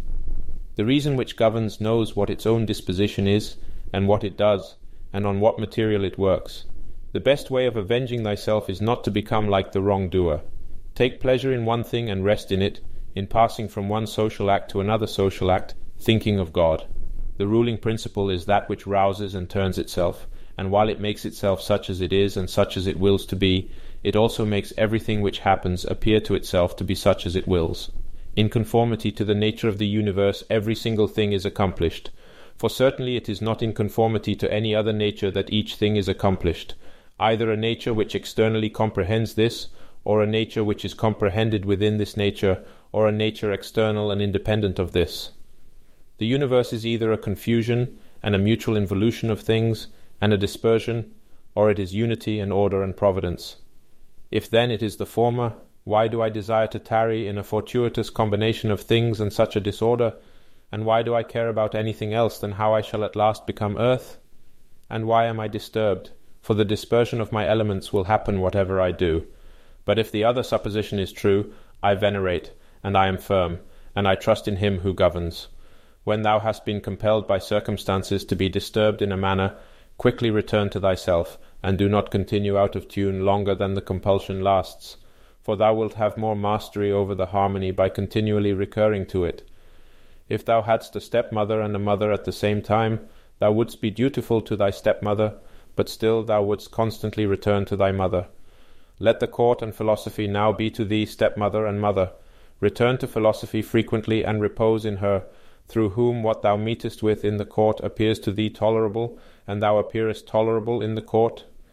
When we have meat before us, and such eatables, we receive the impression that this is the dead body of a fish, and this is the dead body of a bird or of a pig, and again that this Falernian is only a little grape juice, and this purple robe some sheep's wool dyed with the blood of a shellfish. Such then are these impressions, and they reach the things themselves and penetrate them and so we see what kind of things they are. Just in the same way ought we to act all through life, and where there are things which appear most worthy of our approbation, we ought to lay them bare and look at their worthlessness, and strip them of all the words by which they are exalted. For outward show is a wonderful perverter of the reason, and when thou art most sure that thou art employed about things worth thy pains, it is then that it cheats thee most. Consider then what Crates says of Xenocrates himself. Most of the things which the multitude admire are referred to objects of the most general kind, those which are held together by cohesion or natural organization, such as stones, wood, fig trees, vines, olives. But those which are admired by men who are a little more reasonable are referred to the things which are held together by a living principle, as flocks, herds. Those which are admired by men who are still more instructed are the things which are held together by a rational soul, not, however, a universal soul, but rational so far as it is a soul skilled in some art, or expert in some other way, or simply rational so far as it possesses a number of slaves.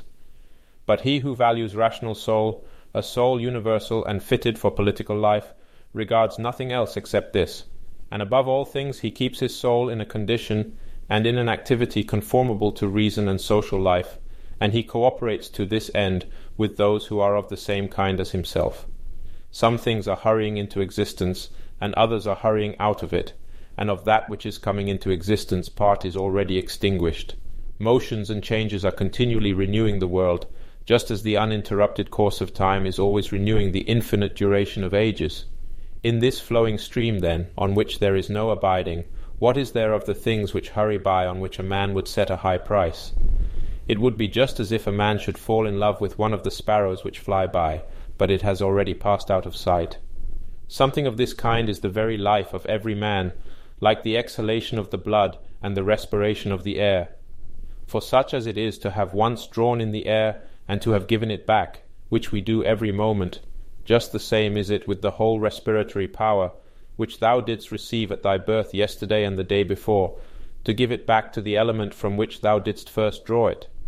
Neither is transpiration, as in plants, a thing to be valued, nor respiration, as in domesticated animals and wild beasts, nor the receiving of impressions by the appearances of things, nor being moved by desires as puppets by strings, nor assembling in herds, nor being nourished by food, for this is just like the act of separating and parting with the useless part of our food. What then is worth being valued? To be received with clapping of hands? No, neither must we value the clapping of tongues, for the praise which comes from the many is a clapping of tongues. Suppose then that thou hast given up this worthless thing called fame, what remains that is worth valuing? This, in my opinion, to move thyself and to restrain thyself in conformity to thy proper constitution, to which end both all employments and arts lead. For every art aims at this, that the thing which has been made should be adapted to the work for which it has been made, and both the vine planter who looks after the vine, and the horse breaker, and he who trains the dog, seek this end. But the education and the teaching of youth aim at something. In this then is the value of the education and the teaching. And if this is well, thou wilt not seek anything else. Wilt thou not cease to value many other things too? Then thou wilt be neither free, nor sufficient for thy own happiness, nor without passion. For of necessity thou must be envious, jealous, and suspicious of those who can take away those things, and plot against those who have that which is valued by thee. Of necessity a man must be altogether in a state of perturbation who wants any of these things. And besides he must often find fault with the gods, but to reverence and honor thy own mind will make thee content with thyself, and in harmony with society, and in agreement with the gods, that is, praising all that they give and have ordered. Above, below, all around are the movements of the elements, but the motion of virtue is in none of these, it is something more divine, and advancing by a way hardly observed, it goes happily on its road. How strangely men act! They will not praise those who are living at the same time and living with themselves, but to be themselves praised by posterity, by those whom they have never seen or ever will see, this they set much value on. But this is very much the same as if thou shouldst be grieved, because those who have lived before thee did not praise thee. If a thing is difficult to be accomplished by thyself, do not think that it is impossible for man, but if anything is possible for man and conformable to his nature, think that this can be attained by thyself too. In the gymnastic exercises, suppose that a man has torn thee with his nails, and by dashing against thy head has inflicted a wound. Well, we neither show any signs of vexation, nor are we offended, nor do we suspect him afterwards as a treacherous fellow. And yet we are on our guard against him, not however as an enemy, nor yet with suspicion, but we quietly get out of his way. Something like this let thy behaviour be in all the other parts of life. Let us overlook many things in those who are like antagonists in the gymnasium. For it is in our power, as I said, to get out of the way, and to have no suspicion nor hatred. If any man is able to convince me and show me that I do not think or act right, I will gladly change, for I seek the truth by which no man was ever injured. But he is injured who abides in his error and ignorance. I do my duty. Other things trouble me not, for they are either things without life, or things without reason, or things that have rambled and know not the way. As to the animals which have no reason, and generally all things and objects, do thou, since thou hast reason and they have none, make use of them with a generous and liberal spirit, and on all occasions call on the gods, and do not perplex thyself about the length of time in which thou shalt do this, for even three hours so spent are sufficient. Alexander the Macedonian and his groom by death were brought to the same state, for either they were received among the same seminal principles of the universe, or they were alike dispersed among the atoms. Consider how many things in the same indivisible time take place in each of us, things which concern the body, and things which concern the soul, and so thou wilt not wonder if many more things, or rather all things which come into existence in that which is the one and all, which we call cosmos, exist in it at the same time. If any man should propose to thee the question how the name Antoninus is written, Wouldst thou with a straining of the voice utter each letter? What then if they grow angry? Wilt thou be angry too? Wilt thou not go on with composure and number every letter? Just so then in this life also remember that every duty is made up of certain parts. These it is thy duty to observe, and without being disturbed or showing anger towards those who are angry with thee, to go on thy way and finish that which is set before thee. How cruel it is not to allow men to strive after the things which appear to them to be suitable to their nature and profitable. And yet in a manner thou dost not allow them to do this, when thou art vexed because they do wrong. For they are certainly moved towards things because they suppose them to be suitable to their nature and profitable to them. But it is not so. Teach them then, and show them without being angry. Death is a cessation of the impressions through the senses, and of the pulling of the strings which move the appetites, and of the discursive movements of the thoughts, and of the service to the flesh. It is a shame for the soul to be first to give way in this life, when thy body does not give way. Take care that thou art not made into a Caesar, that thou art not dyed with this dye, for such things happen. Keep thyself then simple, good, pure, serious, free from affectation, a friend of justice, a worshipper of the gods, kind, affectionate, strenuous in all proper acts. Strive to continue to be such as philosophy wished to make thee. Reverence the gods and help men. Short is life. There is only one fruit of this terrene life, a pious disposition and social acts. Do everything as a disciple of Antoninus. Remember his constancy in every act which was conformable to reason, and his evenness in all things, and his piety, and the serenity of his countenance, and his sweetness, and his disregard of empty fame, and his efforts to understand things, and how he would never let anything pass without having first most carefully examined it, and clearly understood it, and how he bore with those who blamed him unjustly without blaming them in return, how he did nothing in a hurry, and how he listened not to calumnies, and how exact an examiner of manners and actions he was, and not given to reproach people, nor timid, nor suspicious, nor a sophist, and with how little he was satisfied, such as lodging, bed, dress, food, servants, and how laborious and patient, and how he was able on account of his sparing diet to hold out to the evening, not even requiring to relieve himself by any evacuations except at the usual hour, and his firmness and uniformity in his friendships, and how he tolerated freedom of speech in those who opposed his opinions, and the pleasure that he had when any man showed him anything better, and how religious he was without superstition. Imitate all this that thou mayest have as good a conscience when thy last hour comes as he had. Return to thy sober senses and call thyself back, and when thou hast roused thyself from sleep, and hast perceived that they were only dreams which troubled thee, now in thy waking hours look at these, the things about thee, as thou didst look at those, the dreams. I consist of a little body and a soul. Now to this little body all things are indifferent, for it is not able to perceive differences. But to the understanding those things only are indifferent, which are not the works of its own activity. But whatever things are the works of its own activity, all these are in its power. And of these, however, only those which are done with reference to the present. For as to the future and the past activities of the mind, even these are for the present indifferent. Neither the labour which the hand does nor that of the foot is contrary to nature, so long as the foot does the foot's work and the hand the hand's.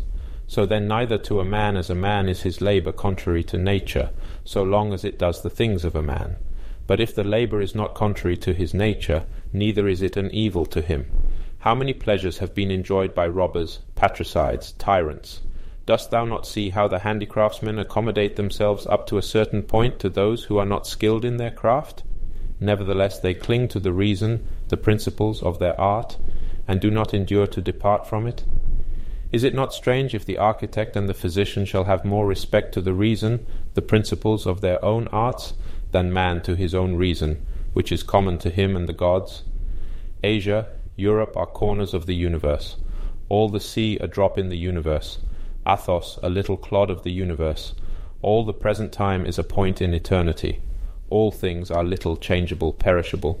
All things come from thence, from that universal ruling power either directly proceeding or by way of sequence. And accordingly the lion's gaping jaws, and that which is poisonous, and every harmful thing, as a thorn as mud, are after products of the grand and beautiful. Do not then imagine that they are of another kind from that which thou dost venerate, but form a just opinion of the source of all. He who has seen present things has seen all, both everything which has taken place from all eternity, and everything which will be for time without end. For all things are of one kin and of one form. Frequently consider the connection of all things in the universe and their relation to one another. For in a manner all things are implicated with one another, and all in this way are friendly to one another. For one thing comes in order after another, and this is by virtue of the active movement and mutual conspiration and the unity of the substance. Adapt thyself to the things with which thy lot has been cast, and the men among whom thou hast received thy portion, love them, but do it truly, sincerely. Every instrument, tool, vessel, if it does that for which it has been made, is well, and yet he who made it is not there. But in the things which are held together by nature there is within, and there abides in them the power which made them.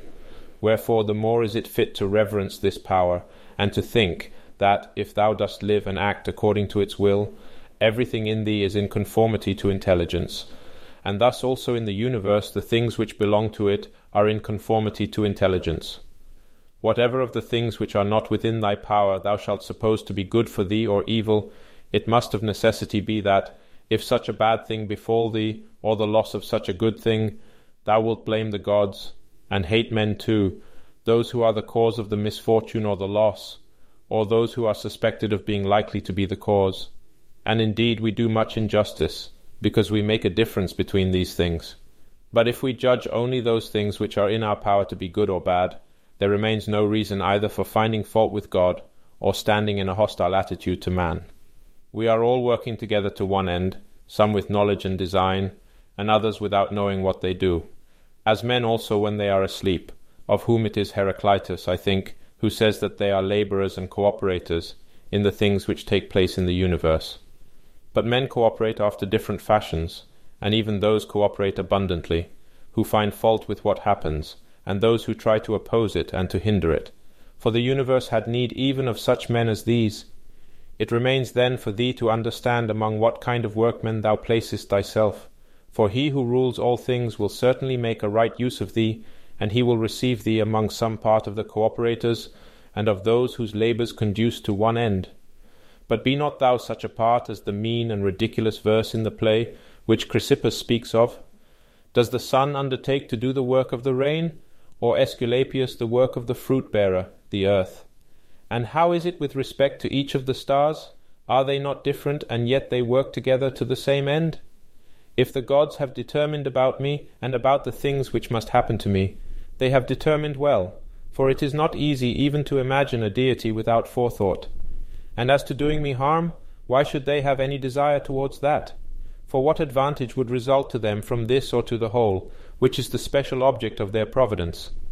But if they have not determined about me individually, they have certainly determined about the whole at least, and the things which happen by way of sequence in this general arrangement I ought to accept with pleasure, and to be content with them. But if they determine about nothing, which it is wicked to believe, or if we do believe it, let us neither sacrifice, nor pray, nor swear by them, nor do anything else which we do as if the gods were present and lived with us. But if, however, the gods determine about none of the things which concern us, I am able to determine about myself, and I can inquire about that which is useful, and that is useful to every man which is conformable to his own constitution and nature.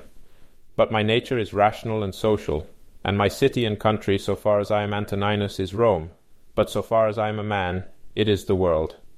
The things then which are useful to these cities are alone useful to me. Whatever happens to every man, this is for the interest of the universal. This might be sufficient. But further, thou wilt observe this also as a general truth, if thou dost observe that whatever is profitable to any man is profitable also to other men.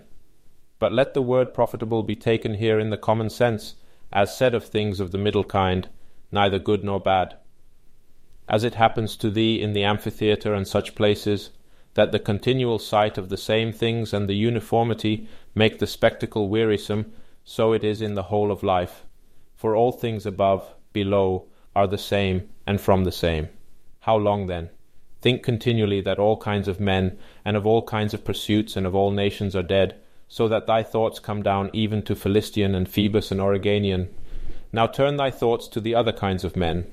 To that place then we must remove, where there are so many great orators and so many noble philosophers, Heraclitus, Pythagoras, Socrates, so many heroes of former days, and so many generals after them, and tyrants, Besides these, Eudoxus, Hipparchus, Archimedes, and other men of acute natural talents, great minds, lovers of labour, versatile, confident, mockers even of the perishable and ephemeral life of man, as Menippus, and such as are like him. As to all these consider that they have long been in the dust. What harm then is this to them, and what to those whose names are altogether unknown? One thing here is worth a great deal, to pass thy life in truth and justice, with a benevolent disposition even to liars and unjust men. When thou wishest to delight thyself, think of the virtues of those who live with thee, for instance, the activity of one, and the modesty of another, and the liberality of a third, and some other good quality of a fourth. For nothing delights so much as the examples of the virtues, when they are exhibited in the morals of those who live with us and present themselves in abundance as far as is possible. Wherefore we must keep them before us. Thou art not dissatisfied, I suppose, because thou weighest only so many litrae and not three hundred. Be not dissatisfied then that thou must live only so many years and not more. For as thou art satisfied with the amount of substance which has been assigned to thee, so be content with the time. Let us try to persuade them, men, but act even against their will, when the principles of justice lead that way. If, however, any man by using force stands in thy way, betake thyself to contentment and tranquillity, and at the same time employ the hindrance towards the exercise of some other virtue, and remember that thy attempt was with a reservation, that thou didst not desire to do impossibilities. What then didst thou desire? Some such effort as this. But thou attainest thy object if the things to which thou wast moved are accomplished. He who loves fame considers another man's activity to be his own good, and he who loves pleasure his own sensations, but he who has understanding considers his own acts to be his own good. It is in our power to have no opinion about a thing, and not to be disturbed in our soul, for things themselves have no natural power to form our judgments. Accustom thyself to attend carefully to what is said by another, and as much as it is possible, be in the speaker's mind. That which is not good for the swarm, neither is it good for the bee. If sailors abused the helmsman or the sick the doctor, would they listen to anybody else? Or how could the helmsman secure the safety of those in the ship, or the doctor the health of those whom he attends? How many together with whom I came into the world are already gone out of it? To the jaundiced honey tastes bitter, and to those bitten by mad dogs water causes fear, and to little children the ball is a fine thing. Why then am I angry? Dost thou think that a false opinion has less power than the bile in the jaundiced, or the poison in him who is bitten by a mad dog? No man will hinder thee from living according to the reason of thy own nature. Nothing will happen to thee contrary to the reason of the universal nature. What kind of people are those whom men wish to please, and for what objects, and by what kind of acts? How soon will time cover all things, and how many it has covered already? What is badness? It is that which thou hast often seen.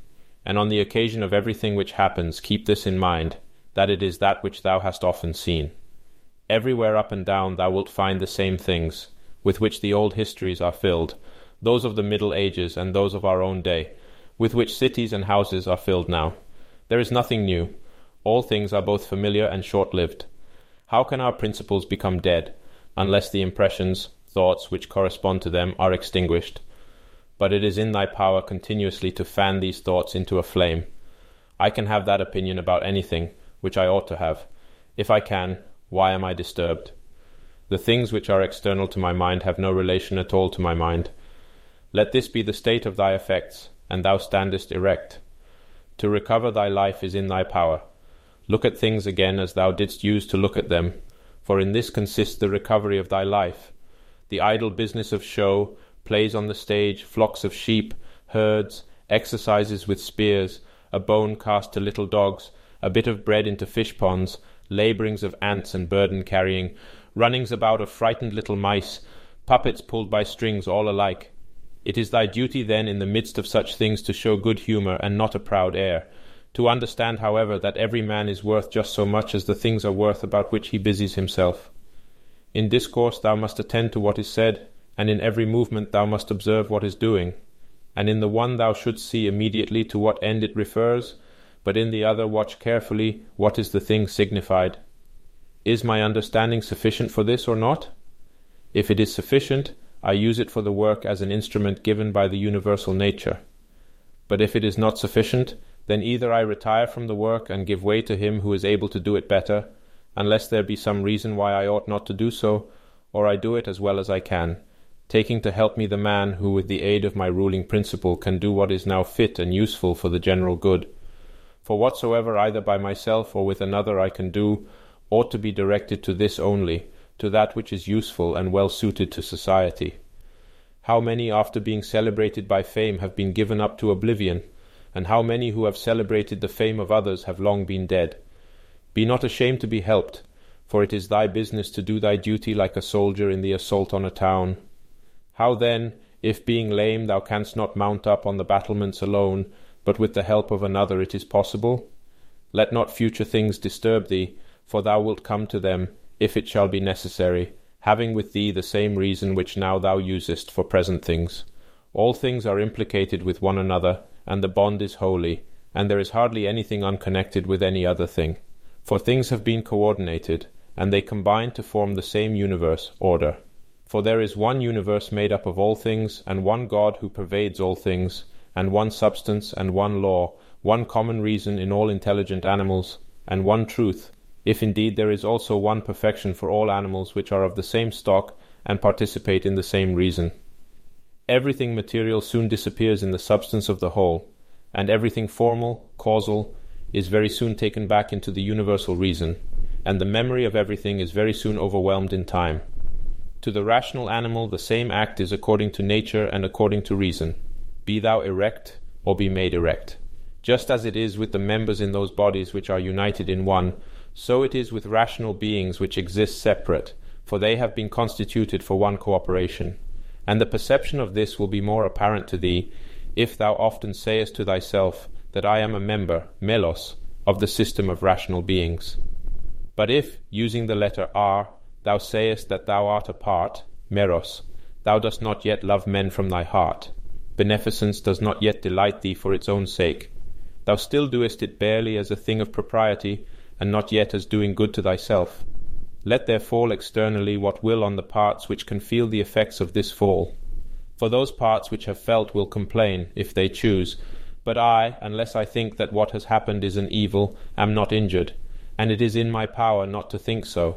Whatever any one does or says, I must be good, just as if the gold or the emerald or the purple were always saying this, whatever any one does or says, I must be emerald and keep my colour. The ruling faculty does not disturb itself, I mean does not frighten itself or cause itself pain. But if anyone else can frighten or pain it, let him do so. For the faculty itself will not by its own opinion turn itself into such ways. Let the body itself take care, if it can, that is, suffer nothing, and let it speak, if it suffers.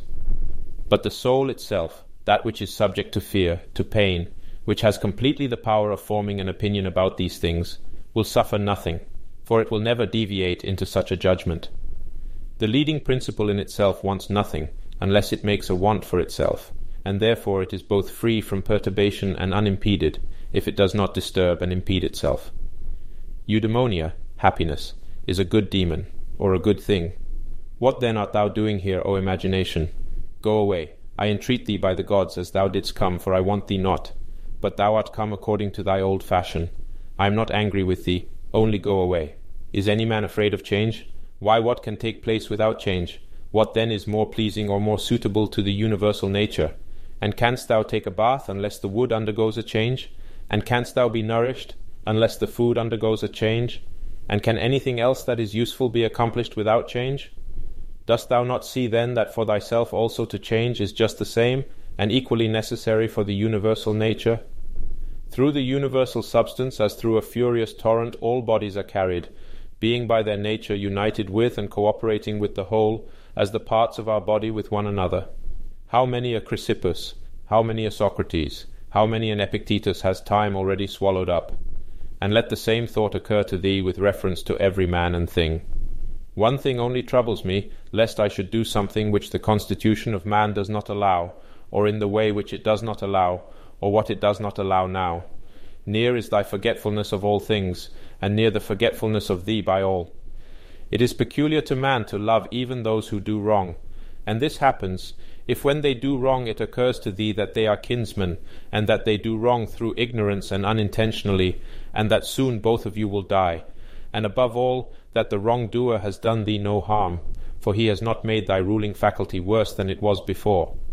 The universal nature out of the universal substance, as if it were wax, now moulds a horse, and when it has broken this up, it uses the material for a tree, then for a man, then for something else and each of these things subsists for a very short time.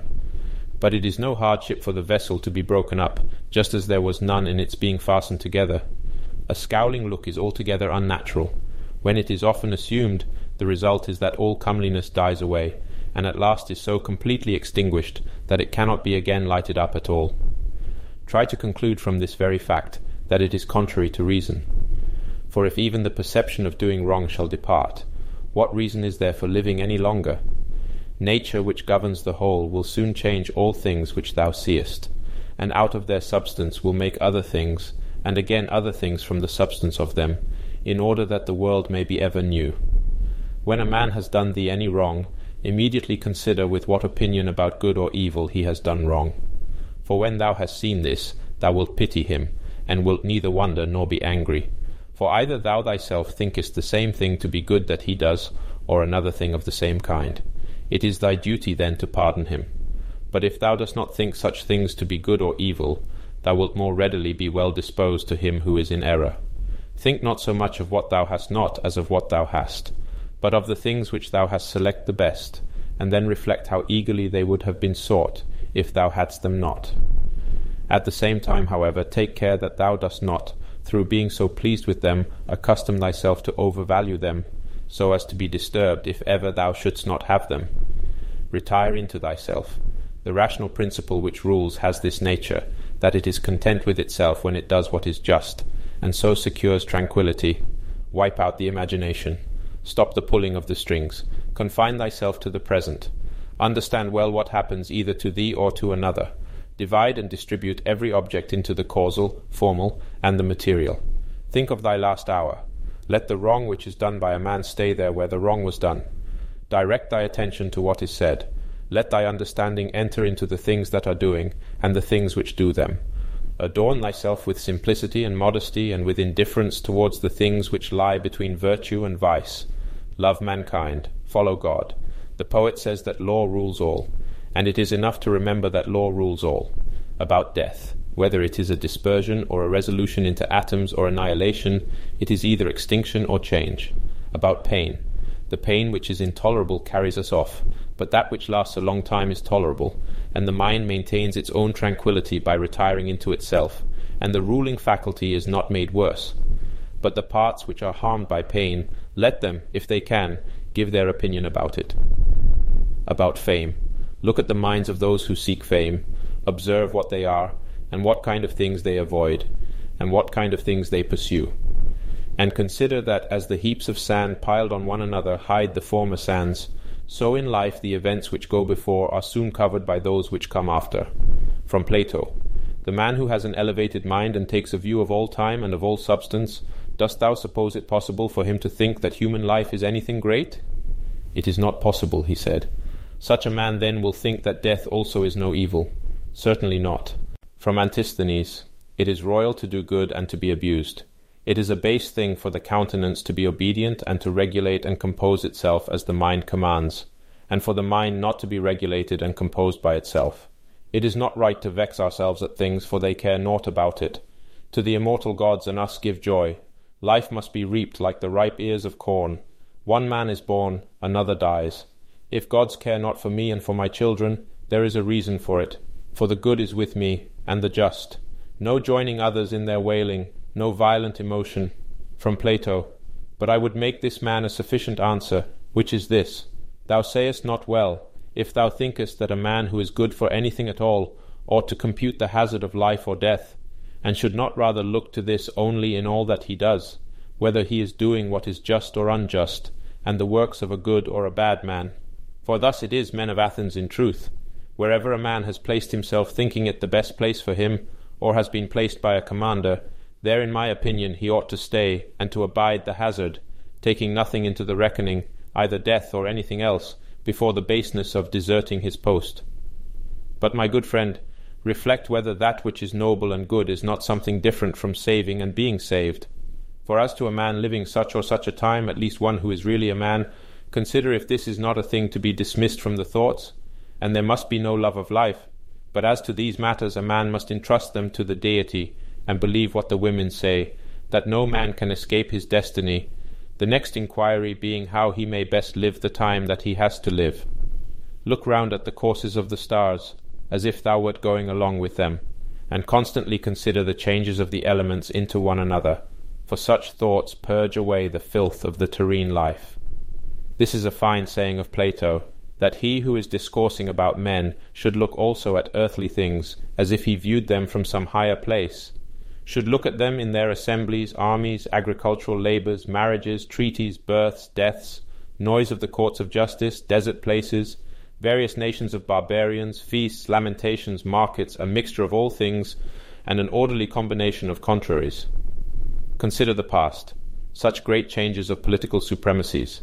Thou mayest foresee also the things which will be for they will certainly be of like form, and it is not possible that they should deviate from the order of the things which take place now. Accordingly, to have contemplated human life for forty years is the same as to have contemplated it for ten thousand years. For what more wilt thou see?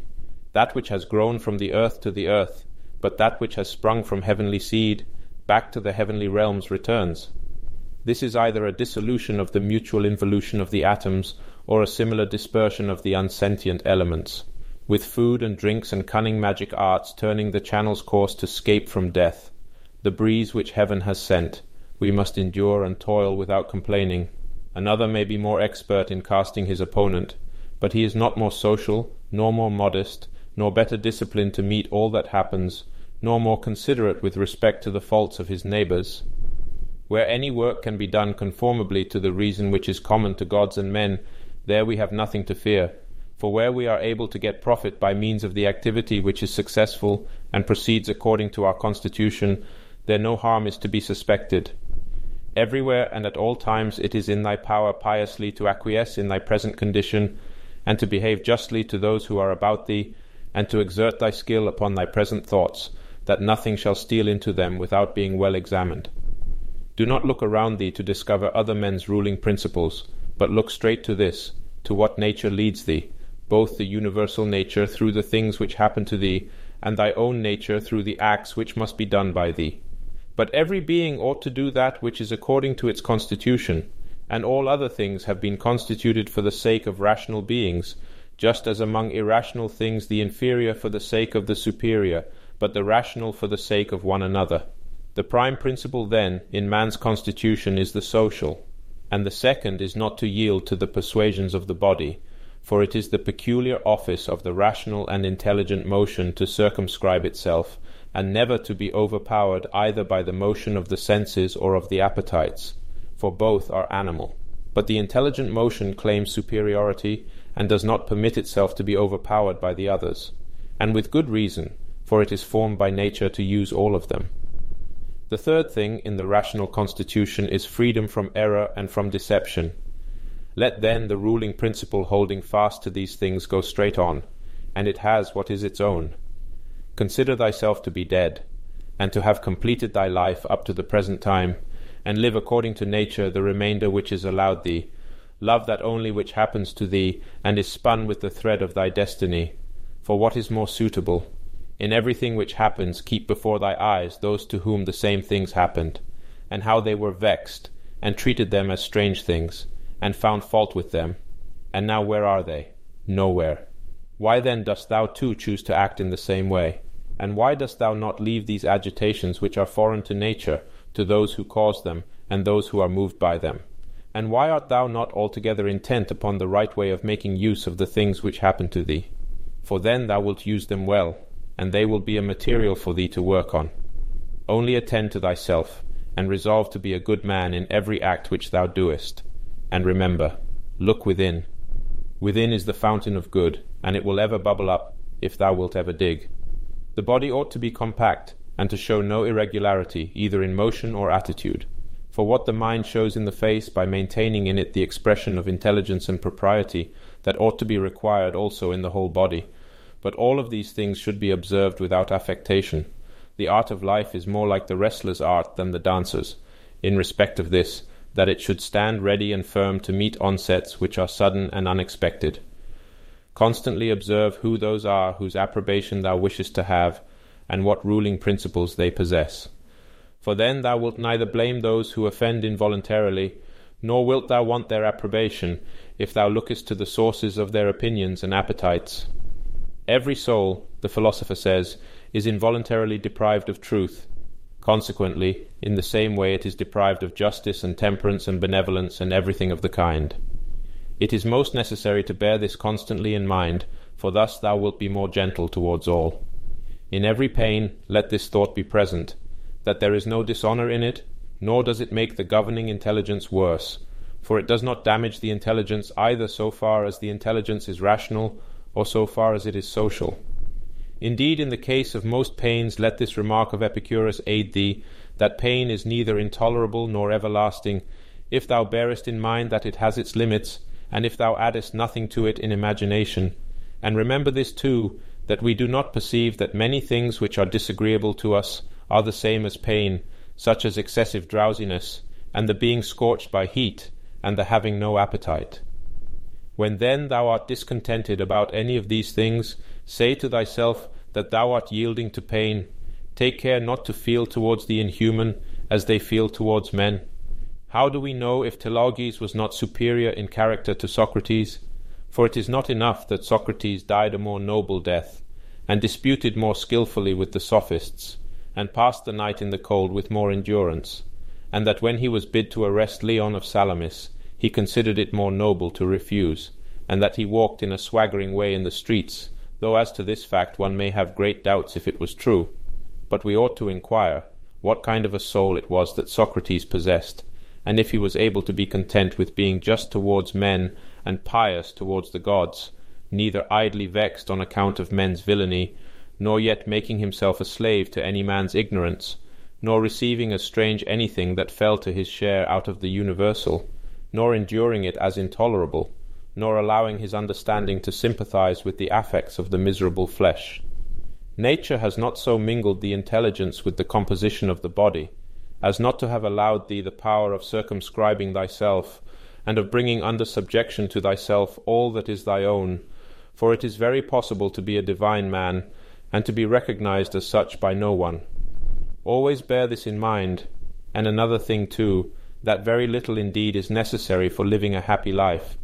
And because thou hast despaired of becoming a dialectician and skilled in the knowledge of nature, Do not for this reason renounce the hope of being both free and modest and social and obedient to God. It is in thy power to live free from all compulsion in the greatest tranquillity of mind, even if all the world cry out against thee as much as they choose, and even if wild beasts tear in pieces the members of this kneaded matter which has grown around thee. For what hinders the mind in the midst of all this from maintaining itself in tranquillity, and in a just judgment of all surrounding things? and in a ready use of the objects which are presented to it, so that the judgment may say to the thing which falls under its observation, This thou art in substance, reality, though in men's opinion thou mayest appear to be of a different kind. And the use shall say to that which falls under the hand, Thou art the thing that I was seeking. For to me that which presents itself is always a material for virtue both rational and political, and in a word, for the exercise of art, which belongs to man or God. For everything which happens has a relationship either to God or man, and is neither new nor difficult to handle, but usual and apt matter to work on. The perfection of moral character consists in this, in passing every day as the last, and in being neither violently excited nor torpid, nor playing the hypocrite. The gods who are immortal are not vexed because during so long a time they must tolerate continually men such as they are and so many of them bad, and besides this they also take care of them in all ways, but thou who art destined to end so soon, art thou wearied of enduring the bad, and this too when thou art one of them? It is a ridiculous thing for a man not to fly from his own badness, which is indeed possible, but to fly from other men's badness, which is impossible. Whatever the rational and political social faculty finds to be neither intelligent nor social, it properly judges to be inferior to itself. When thou hast done a good act and another has received it, why dost thou look for a third thing besides these, as fools do, either to have the reputation of having done a good act, or to obtain a return? No man is tired of receiving what is useful, but it is useful to act according to nature. Do not then be tired of receiving what is useful by doing it to others. The nature of the An moved to make the universe.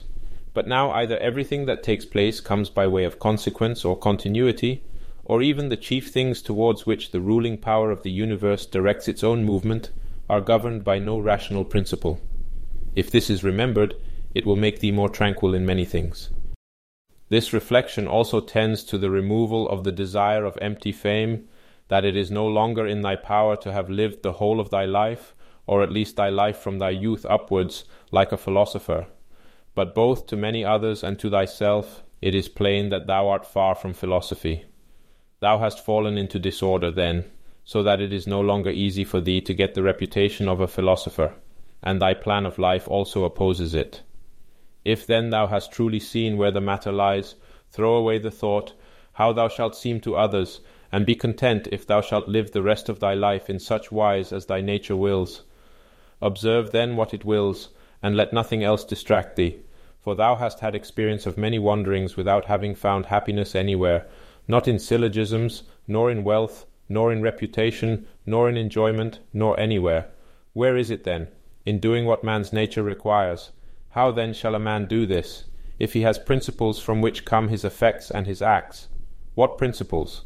Those which relate to good and bad, the belief that there is nothing good for man which does not make him just, temperate, manly, free, and that there is nothing bad which does not do the contrary to what has been mentioned.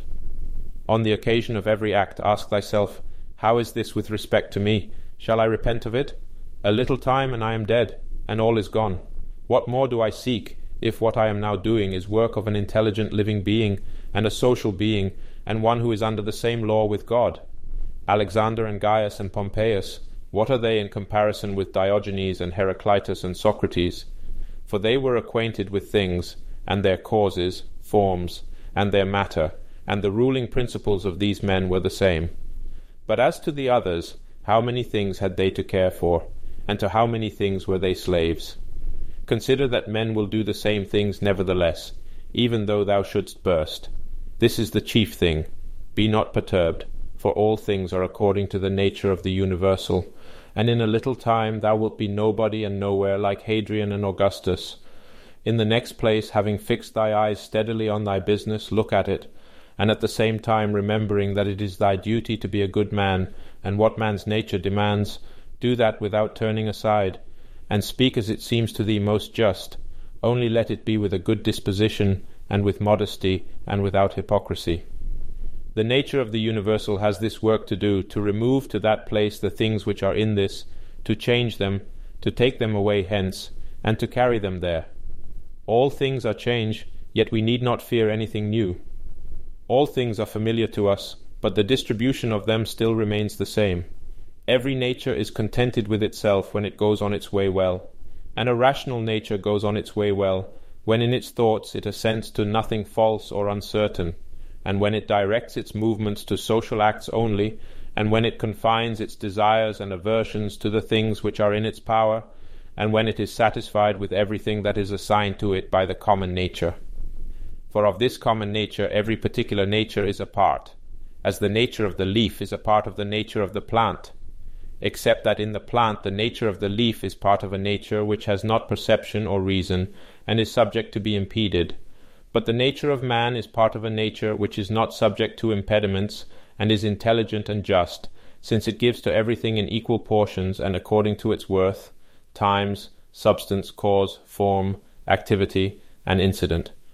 But examine, not to discover that any one thing compared with any other single thing is equal in all respects, but by taking all the parts together of one thing and comparing them with all the parts together of another. Thou hast not leisure or ability to read, but thou hast leisure or ability to check arrogance. Thou hast leisure to be superior to pleasure and pain. Thou hast leisure to be superior to love of fame, and not to be vexed at stupid and ungrateful people, nay, even to care for them.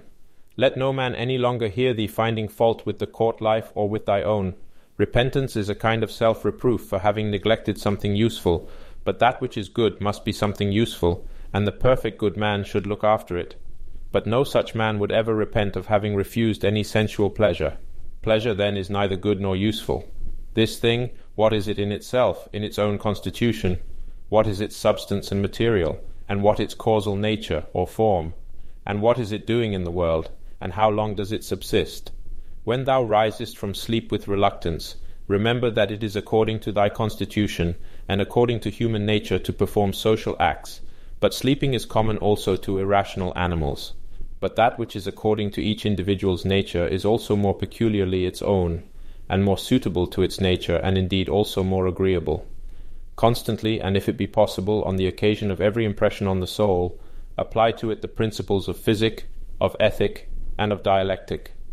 Whatever man thou meetest with, immediately say to thyself, What opinions has this man about good and bad? For if with respect to pleasure and pain and the causes of each, and with respect to fame and ignominy, death and life, he has such and such opinions, it will seem nothing wonderful or strange to me if he does such and such things, and I shall bear in mind that he is compelled to do so. Remember that as it is a shame to be surprised if the fig tree produces figs, so it is to be surprised if the world produces such and such things of which it is productive. And for the physician and the helmsman it is a shame to be surprised if a man has a fever, or if the wind is unfavourable. Remember that to change thy opinion and to follow him who corrects thy error is as consistent with freedom as it is to persist in thy error. For it is thy own, the activity which is exerted according to thy own movement and judgment, and indeed according to thy own understanding too. If a thing is in thy own power, why dost thou do it? But if it is in the power of another, whom dost thou blame? The atoms, chance, or the gods? Both are foolish thou must blame nobody. For if thou canst, correct that which is the cause. But if thou canst not do this, correct at least the thing itself. But if thou canst not do even this, of what use is it to thee to find fault? For nothing should be done without a purpose. That which has died falls not out of the universe. If it stays here, it also changes here, and is dissolved into its proper parts, which are elements of the universe and of thyself. And these two change, and they murmur not. Everything exists for some end, a horse, a vine. Why dost thou wonder? Even the sun will say, I am for some purpose, and the rest of the gods will say the same. For what purpose then art thou? To enjoy pleasure. See if common sense allows this. Nature has had regard in everything no less to the end than to the beginning and the continuance, just like the man who throws up a ball. What good is it then for the ball to be thrown up, or harm for it to come down, or even to have fallen? And what good is it to the bubble while it holds together, or what harm when it is burst? The same may be said of a light also. Turn it the body inside out, and see what kind of thing it is. and when it has grown old, what kind of thing it becomes, and when it is diseased. Short lived are both the praiser and the praised, and the rememberer and the remembered, and all this in a nook of this part of the world, and not even here do all agree, no, not any one with himself, and the whole earth too is a point. Attend to the matter which is before thee, whether it is an opinion or an act or a word. Thou sufferest this justly, for thou choosest rather to become good tomorrow than to be good today. Am I doing anything? I do it with reference to the good of mankind. Does anything happen to me? I receive it and refer it to the gods and the source of all things, from which all that happens is derived, such as bathing appears to thee, oil, sweat, dirt, filthy water, all things disgusting, so is every part of life and everything. Lucilla saw Verus die, and then Lucilla died. Secunda saw Maximus die, and then Secunda died. Epitynchanus saw Diotimus die, and Epitynchanus died. Antoninus saw Faustina die, and then Antoninus died. Such is everything. Sylla saw Hadrian die, and then Sylla died. And those sharp witted men, either seers or men inflated with pride, where are they? For instance, the sharp witted men, Charax and Demetrius, the Platonist and Eudaemon, and anyone else like them, all ephemeral, dead long ago. Some indeed have not been remembered even for a short time, and others have become the heroes of fables, and again others have disappeared even from fables. Remember this then, that this little compound thyself must either be dissolved, or thy poor breath must be extinguished, or be removed and placed elsewhere. It is satisfaction to a man to do the proper works of a man. Now it is a proper work of a man to be benevolent to his own kind, to despise the movements of the senses, to form a just judgment of plausible appearances, and to take a survey of the nature of the universe and of the things which happen in it. There are three relations between thee and other things the one to the body which surrounds thee, the second to the divine cause from which all things come to all, and the third to those who live with thee. Pain is either an evil to the body, then let the body say what it thinks of it, or to the soul, but it is in the power of the soul to maintain its own serenity and tranquillity, and not to think that pain is an evil. For every judgment and movement and desire and aversion is within, and no evil ascends so high. Wipe out thy imaginations by often saying to thyself, now it is in my power to let no badness be in this soul, nor desire, nor any perturbation at all. But looking at all things, I see what is their nature, and I use each according to its value. Remember this power which thou hast from nature. Speak both in the Senate and to every man, whoever he may be, appropriately, not with any affectation. Use plain discourse. Augustus's court, wife, daughter, descendants, ancestors, sister, Agrippa, kinsmen, intimates, friends, Areius, Maecenas, physicians, and sacrificing priests, the whole court is dead. Then turn to the rest, not considering the death of a single man, but of a whole race, as of the Pompeii, and that which is inscribed on the tombs, the last of his race. Then consider what trouble those before them have had that they might leave a successor. And then it is thy duty to order thy life well in every single act and if every act does its duty, as far as is possible, be content, and no one is able to hinder thee, so that each act shall not do its duty. But something external will stand in the way. Nothing will stand in the way of thy acting justly and soberly and considerately. But perhaps some other active power will be hindered. Well, but by acquiescing in the hindrance, and by being content to transfer thy efforts to that which is allowed, another opportunity of action is immediately put before thee in place of that which was hindered and one which will adapt itself to this ordering of which we are speaking. Receive wealth or prosperity without arrogance, and be ready to let it go. If thou didst ever see a hand cut off, or a foot or a head, lying anywhere apart from the rest of the body, such does a man make himself, as far as he can, who is not content with what happens, and separates himself from others, or does anything unsocial. Suppose that thou hast detached thyself from the natural unity, for thou wast made by nature apart, but now thou hast cut thyself off. Yet here there is this beautiful provision, that it is in thy power again to unite thyself. God has allowed this to no other part, after it has been separated and cut asunder, to come together again. But consider the kindness by which he has distinguished man, for he has put it in his power not to be separated at all from the universal, and when he has been separated, he has allowed him to return, and to be united, and to resume his place as a part. As the nature of the universal has given to every rational being all the other powers that it has, so we have received from it this power also. For as the universal nature converts and fixes in its predestined place everything which stands in the way and opposes it, and makes such things a part of itself, so also the rational animal is able to make every hindrance its own material, and to use it for such purposes as it may have designed. Do not disturb thyself by thinking of the whole of thy life.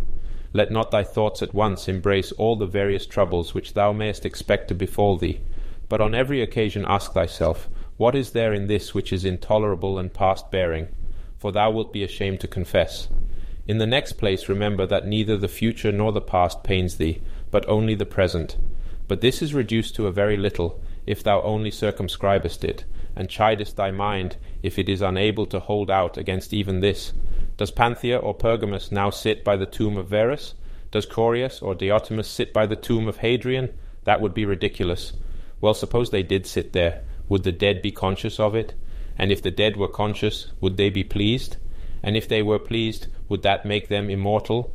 Was it not in the order of destiny that these persons too should first become old women and old men and then die? What then would those do after these were dead?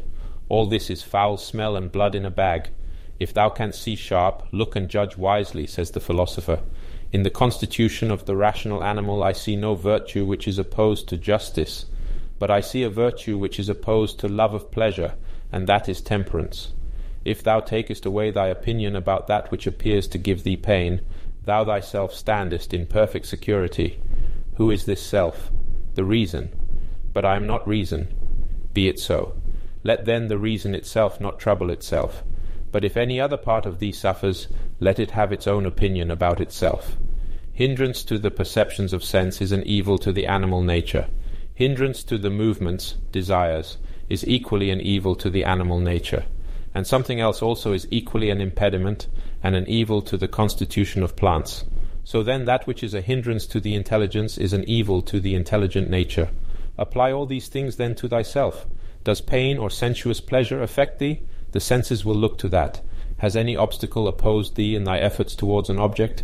If indeed thou wast making this effort absolutely, unconditionally, or without any reservation, certainly this obstacle is an evil to thee considered as a rational animal. But if thou takest into consideration the usual course of things, thou hast not yet been injured, nor even impeded. The things, however, which are proper to the understanding, no other man is used to impede, for neither fire, nor iron, nor tyrant, nor abuse touches it in any way. When it has been made a sphere, it continues a sphere. It is not fit that I should give myself pain, for I have never intentionally given pain even to another. Different things delight different people. But it is my delight to keep the ruling faculty sound without turning away either from any man or from any of the things which happen to men, but looking at and receiving all with welcome eyes and using everything according to its value. See that thou secure this present time to thyself. For those who rather pursue posthumous fame do consider that the men of after time will be exactly such as these whom they cannot bear now, and both are mortal. And what is it in any way to thee if these men of after time utter this or that sound, or have this or that opinion about thee? Take me and cast me where thou wilt, for there I shall keep my divine part tranquil, that is, content, if it can feel and act conformably to its proper constitution. Is this change of place sufficient reason why my soul should be unhappy and worse than it was, depressed, expanded, shrinking, affrighted? And what wilt thou find which is sufficient reason for this? Nothing can happen to any man which is not a human accident, nor to an ox which is not according to the nature of an ox, nor to a vine which is not according to the nature of a vine, nor to a stone which is not proper to a stone. If then there happens to each thing both what is usual and natural, why shouldst thou complain? For the common nature brings nothing which may not be borne by thee.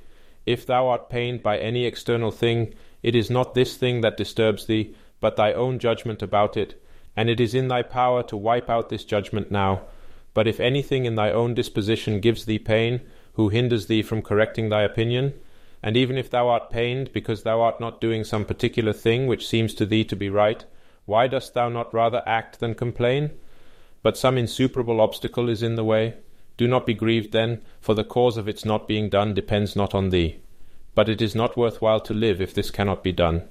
Take thy departure then from life contentedly, just as he dies who is in full activity, and well pleased too with the things which are obstacles. Remember that the ruling faculty is invincible. When self collected, it is satisfied with itself, if it does nothing which it does not choose to do, even if it resist from mere obstinacy. What then will it be when it forms a judgment about anything aided by reason and deliberately? Therefore, the mind which is free from passions is a citadel, for man has nothing more secure to which he can fly for, refuge, and for the future be inexpugnable. He then who has not seen this is an ignorant man, but he who has seen it and does not fly to this refuge is unhappy. Say nothing more to thyself than what the first appearances report.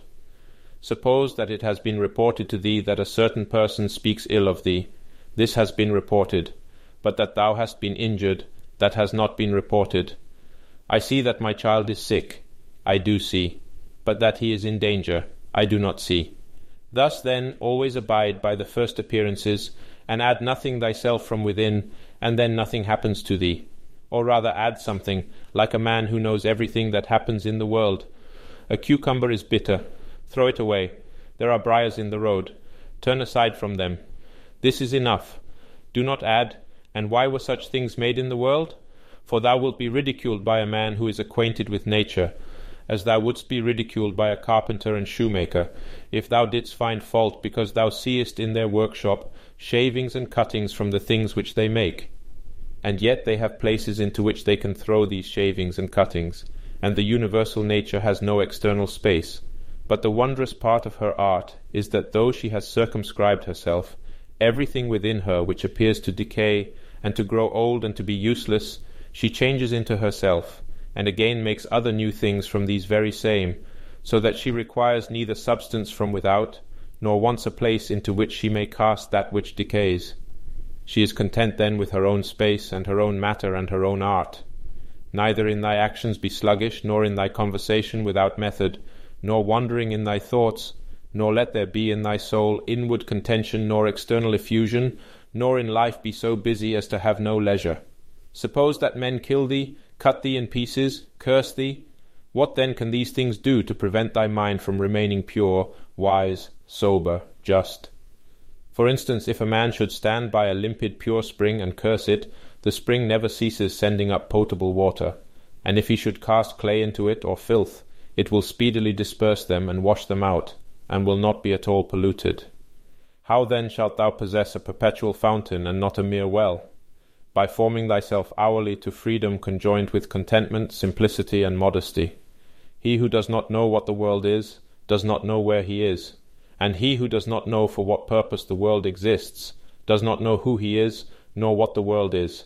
But he who has failed in any one of these things could not even say for what purpose he exists himself. What then dost thou think of him who avoids or seeks the praise of those who applaud, of men who know not either where they are or who they are? Dost thou wish to be praised by a man who curses himself thrice every hour? Wouldst thou wish to please a man who does not please himself? Does a man please himself who repents of nearly everything that he does? No longer let thy breathing only act in concert with the air which surrounds thee, but let thy intelligence also now be in harmony with the intelligence which embraces all things. For the intelligent power is no less diffused in all parts and pervades all things for him who is willing to draw it to him than the aerial power for him who is able to respire it. Generally, wickedness does no harm at all to the universe, and particularly the wickedness of one man does no harm to another. It is only harmful to him who has it in his power to be released from it as soon as he shall choose. To my own free will, the free will of my neighbour is just as indifferent as his poor breath and flesh.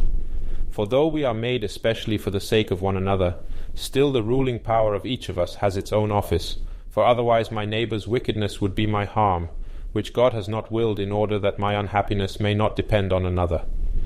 The sun appears to be poured down, and in all directions indeed it is diffused, yet it is not effused. For this diffusion is extension. Accordingly, its rays are called extensions because they are extended. But one may judge what kind of a thing a ray is, if he looks at the sun's light passing through a narrow opening into a darkened room, for it is extended in a right line, and as it were is divided when it meets with any solid body which stands in the way and intercepts the air beyond but there the light remains fixed, and does not glide or fall off. Such, then, ought to be the outpouring and diffusion of the understanding, and it should in no way be an effusion, but an extension, and it should make no violent or impetuous collision with the obstacles which are in its way, nor yet fall down, but be fixed and enlighten that which receives it. For a body will deprive itself of the illumination if it does not admit it. He who fears death either fears the loss of sensation or a different kind of sensation. But if thou shalt have no sensation, neither wilt thou feel any harm. And if thou shalt acquire another kind of sensation, thou wilt be a different kind of living being, and thou wilt not cease to live. Men exist for the sake of one another. Teach them then, or bear with them. In one way an arrow moves, in another way the mind. The mind indeed, both when it exercises caution and when it is employed about inquiry, moves straight onward not the less, and to its object. Enter into every man's ruling faculty, and also let every other man enter into thine.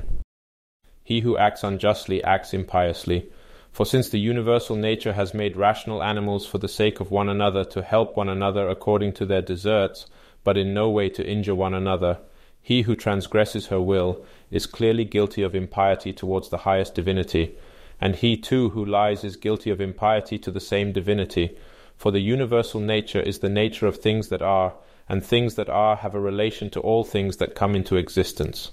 And further, this universal nature is named truth, and is the prime cause of all things that are true. He then who lies intentionally is guilty of impiety, inasmuch as he acts unjustly by deceiving, and he also who lies unintentionally, inasmuch as he is at variance with the universal nature, and inasmuch as he disturbs the order by fighting against the nature of the world. For he fights against it, who is moved of himself to that which is contrary to truth, for he had received powers from nature through the neglect of which he is not able now to distinguish falsehood from truth. And indeed, he who pursues pleasure as good and avoids pain as evil is guilty of impiety. For of necessity such a man must often find fault with the universal nature, alleging that it assigns things to the bad and the good contrary to their deserts, because frequently the bad are in the enjoyment of pleasure and possess the things which procure pleasure, but the good have pain for their share and the things which cause pain. And further, he who is afraid of pain will sometimes also be afraid of some of the things which will happen in the world, and even this is impiety. And he who pursues pleasure will not abstain from injustice, and this is plainly impiety. Now, with respect to the things towards which the universal nature is equally affected, for it would not have made both, unless it was equally affected towards both. Towards these, they who wish to follow nature should be of the same mind with it, and equally affected. With respect to pain, then, and pleasure, or death and life, or honour and dishonour, which the universal nature employs equally, whoever is not equally affected is manifestly acting impiously. And I say that the universal nature employs them equally, instead of saying that they happen alike to those who are produced in continuous series, and to those who come after them by virtue of a certain original movement of Providence, according to which it moved from a certain beginning to this ordering of things, having conceived certain principles of the things which were to be, and having determined powers productive of beings and of changes and of such like successions, it would be a man's happiest lot to depart from mankind without having had any taste of lying and hypocrisy and luxury and pride. However, to breathe out one's life when a man has had enough of these things is the next best voyage, as the saying is. Hast thou determined to abide with vice, and has not experience yet induced thee to fly from this pestilence? For the destruction of the understanding is a pestilence, much more indeed than any such corruption and change of this atmosphere which surrounds us. For this corruption is a pestilence of animals so far as they are animals, but the other is a pestilence of men so far as they are men. Do not despise death, but be well content with it, since this too is one of those things which nature wills. For such as it is to be young and to grow old, and to increase and to reach maturity, and to have teeth and beard and grey hairs, and to beget, and to be pregnant, and to bring forth, and all the other natural operations which the seasons of thy life bring, such also is dissolution. This, then, is consistent with the character of a reflecting man, to be neither careless, nor impatient, nor contemptuous with respect to death, but to wait for it as one of the operations of nature. As thou now waitest for the time when the child shall come out of thy wife's womb, so be ready for the time when thy soul shall fall out of this envelope but if thou requirest also a vulgar kind of comfort which shall reach thy heart, thou wilt be made best reconciled to death by observing the objects from which thou art going to be removed, and the morals of those with whom thy soul will no longer be mingled. For it is no way right to be offended with men, but it is thy duty to care for them and to bear with them gently, and yet to remember that thy departure will be not from men who have the same principles as thyself. For this is the only thing, if there be any, which could draw us the contrary way and attach us to life, to be permitted to live with those who have the same principles as ourselves. But now thou seest how great is the trouble arising from the discordance of those who live together, so that thou mayest say, Come quick, O death, lest perchance I too should forget myself. He who does wrong does wrong against himself. He who acts unjustly acts unjustly to himself, because he makes himself bad. He often acts unjustly who does not do a certain thing, not only he who does a certain thing, thy present opinion founded on understanding, and thy present conduct directed to social good, and thy present disposition of contentment with everything which happens, that is enough. Wipe out imagination, check desire, extinguish appetite, keep the ruling faculty in its own power. Among the animals which have not reason, one life is distributed, but among reasonable animals, one intelligent soul is distributed, just as there is one earth of all things which are of an earthy nature, and we see by one light, and breathe one air, all of us that have the faculty of vision, and all that have life, all things which participate in anything which is common to them all, move towards that which is of the same kind with themselves. Everything which is earthy turns towards the earth, everything which is liquid flows together, and everything which is of an aerial kind does the same, so that they require something to keep them asunder, and the application of force. Fire indeed moves upwards on account of the elemental fire, but it is so ready to be kindled together with all the fire which is here, that even every substance which is somewhat dry is easily ignited, because there is less mingled with it of that which is a hindrance to ignition.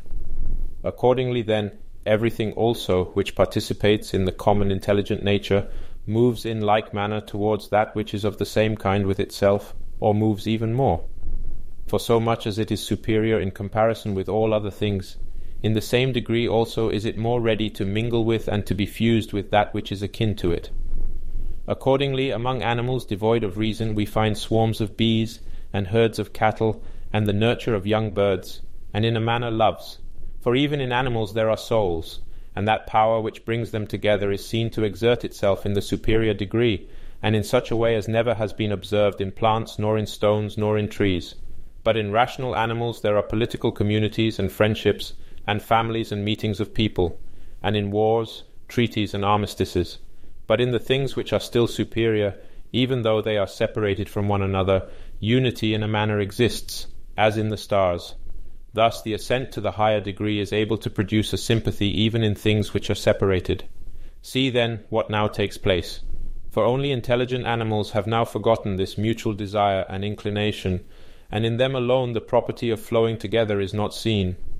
But still, though men strive to avoid this union, they are caught and held by it, for their nature is too strong for them. And thou wilt see what I say, if thou only observest. Sooner, then, will one find anything earthy, which comes in contact with no earthy thing, than a man altogether separated from other men. Both man and God and the universe produce fruit. At the proper seasons each produces it. But if usage has especially fixed these terms to the vine and like things, this is nothing. Reason produces fruit both for all and for itself, and there are produced from it other things of the same kind as reason itself. If thou art able, correct by teaching those who do wrong. But if thou canst not, remember that indulgence is given to thee for this purpose. And the gods too are indulgent to such persons. And for some purposes they even help them to get health, wealth, reputation. So kind they are and it is in thy power also. Or say, Who hinders thee? Labour not as one who is wretched, nor yet as one who would be pitied or admired, but direct thy will to one thing only, to put thyself in motion and to check thyself, as the social reason requires. Today I have got out of all trouble, or rather I have cast out all trouble, for it was not outside, but within and in my opinions. All things are the same, familiar in experience, and ephemeral in time, and worthless in the matter. Everything now is just as it was in the time of those whom we have buried. Things stand outside of us, themselves by themselves, neither knowing aught of themselves, nor expressing any judgment. What is it, then, which does judge about them? The ruling faculty, not in passivity, but in activity lie the evil and the good of the rational social animal, just as his virtue and his vice lie not in passivity, but in activity. For the stone which has been thrown up, it is no evil to come down, nor indeed any good to have been carried up. Penetrate inwards into men's leading principles, and thou wilt see what judges thou art afraid of, and what kind of judges they are of themselves. All things are changing, and thou thyself art in continuous mutation, and in a manner in continuous destruction, and the whole universe too. It is thy duty to leave another man's wrongful act there where it is, termination of activity, cessation from movement and opinion, and in a sense their death, is no evil. Turn thy thoughts now to the consideration of thy life, thy life as a child, as a youth, thy manhood, thy old age, for in these also every change was a death. Is this anything to fear? Turn thy thoughts now to thy life under thy grandfather, then to thy life under thy mother, then to thy life under thy father, and as thou findest many other differences and changes and terminations, ask thyself, Is this anything to fear? In like manner, then, neither are the termination and cessation and change of thy whole life a thing to be afraid of. Hasten to examine thy own ruling faculty, and that of the universe, and that of thy neighbour, thy own that thou mayest make it just, and that of the universe, that thou mayest remember of what thou art a part, and that of thy neighbour, that thou mayest know whether he has acted ignorantly or with knowledge and that thou mayest also consider that his ruling faculty is akin to thine. As thou thyself art a component part of a social system, so let every act of thine be a component part of social life. Whatever act of thine then has no reference either immediately or remotely to a social end, this tears asunder thy life and does not allow it to be one, and it is of the nature of a mutiny, just as when in a popular assembly a man acting by himself stands apart from the general agreement quarrels of little children and their sports, and poor spirits carrying about dead bodies, such is everything. And so what is exhibited in the representation of the mansions of the dead strikes our eyes more clearly. Examine into the quality of the form of an object, and detach it altogether from its material part, and then contemplate it. Then determine the time, the longest which a thing of this peculiar form is naturally made to endure. Thou hast endured infinite troubles through not being contented with thy ruling faculty when it does the things which it is constituted by nature to do. But enough of this. When another blames thee or hates thee, or when men say about thee anything injurious, approach their poor souls, penetrate within, and see what kind of men they are. Thou wilt discover that there is no reason to take any trouble that these men may have this or that opinion about thee.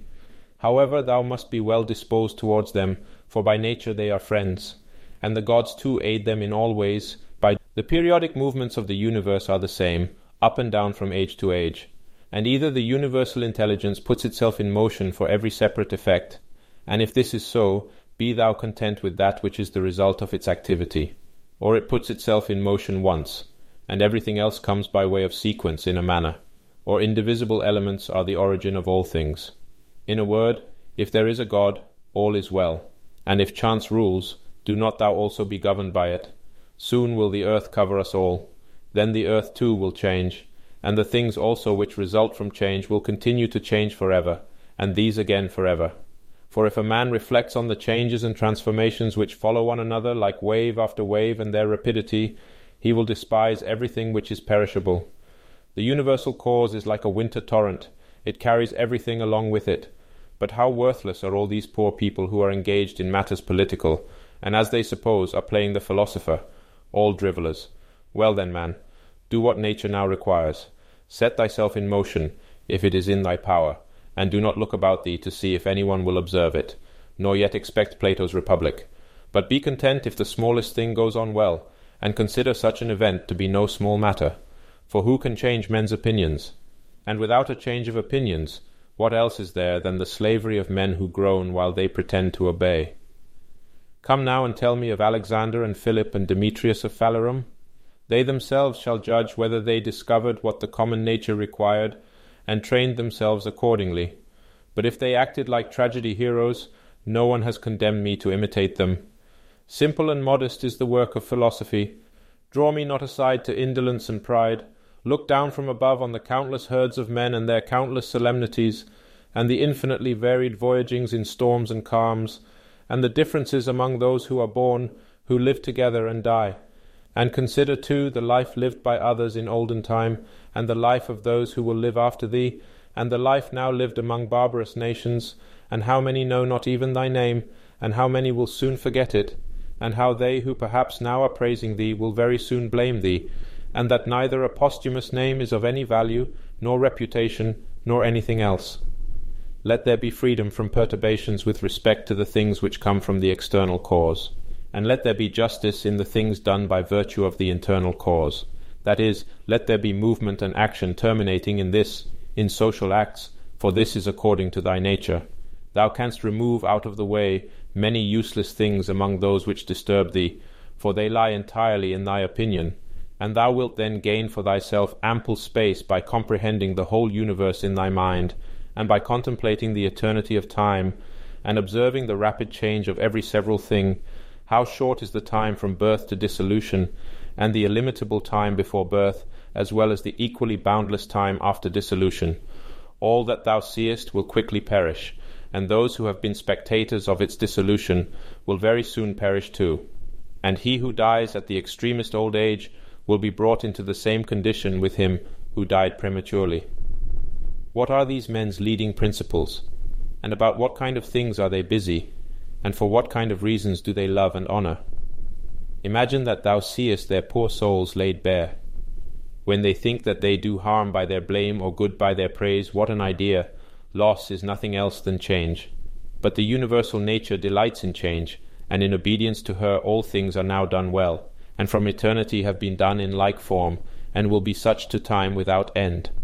What then dost thou say? That all things have been and all things always will be bad, and that no power has ever been found in so many gods to rectify these things, but the world has been condemned to be found in never ceasing evil, the rottenness of the matter which is the foundation of everything water, dust, bones, filth, or again, marble rocks, the callosities of the earth, and gold and silver, the sediments, and garments, only bits of hair, and purple dye, blood, and everything else is of the same kind and that which is of the nature of breath is also another thing of the same kind, changing from this to that. Enough of this wretched life and murmuring and apish tricks. Why art thou disturbed? What is there new in this? What unsettles thee? Is it the form of the thing? Look at it. Or is it the matter? Look at it. But besides these there is nothing. Towards the gods, then, now become at last more simple and better. It is the same whether we examine these things for a hundred years or three. If any man has done wrong, the harm is his own, but perhaps he has not done wrong. Either all things proceed from one intelligent source and come together as in one body, and the part ought not to find fault with what is done for the benefit of the whole, or there are only atoms, and nothing else than mixture and dispersion. Why then art thou disturbed? Say to the ruling faculty, Art thou dead? Art thou corrupted? Art thou playing the hypocrite? Art thou become a beast? Dost thou herd and feed with the rest? Either the gods have no power, or they have power. If then they have no power, why dost thou pray to them? But if they have power, why dost thou not pray for them to give thee the faculty of not fearing any of the things which thou fearest, or of not desiring any of the things which thou desirest, or not being pained at anything, rather than pray that any of these things should not happen or happen? For certainly, if they can cooperate with men, they can cooperate for these purposes. But perhaps thou wilt say, the gods have placed them in thy power. Well then, is it not better to use what is in thy power like a free man, than to desire in a slavish and abject way what is not in thy power?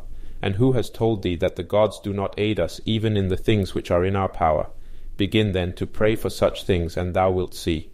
One man prays thus, How shall I be able to lie with that woman? Do thou pray thus, How shall I not desire to lie with her? Another prays thus, How shall I be released from this? Another prays, How shall I not desire to be released? Another thus, How shall I not lose my little son? Thou thus, How shall I not be afraid to lose him? In fine, turn thy prayers this way and see what comes. Epicurus says, In my sickness my conversation was not about my bodily sufferings, nor, says he, did I talk on such subjects to those who visited me.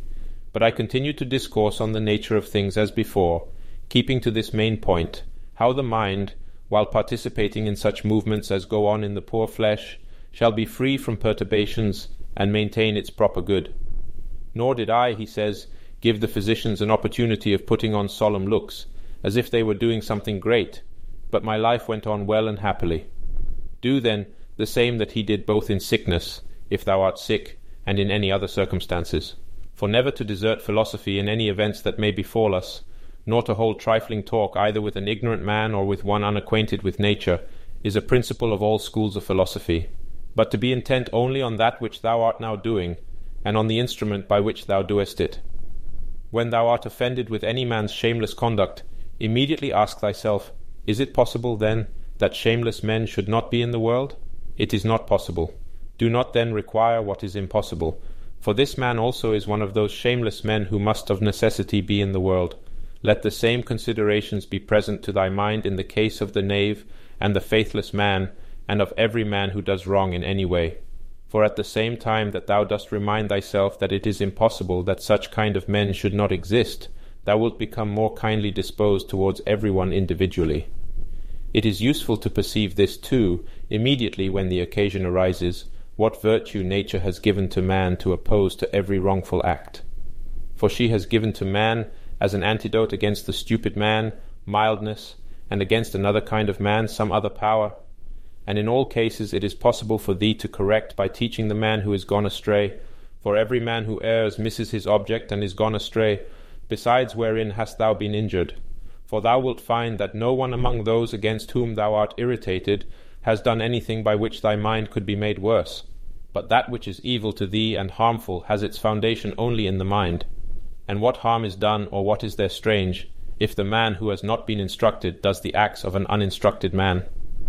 Consider whether thou shouldst not rather blame thyself, because thou didst not expect such a man to err in such a way, for thou hadst means given thee by thy reason to suppose that it was likely that he would commit this error, and yet thou hast forgotten, and art amazed that he has erred.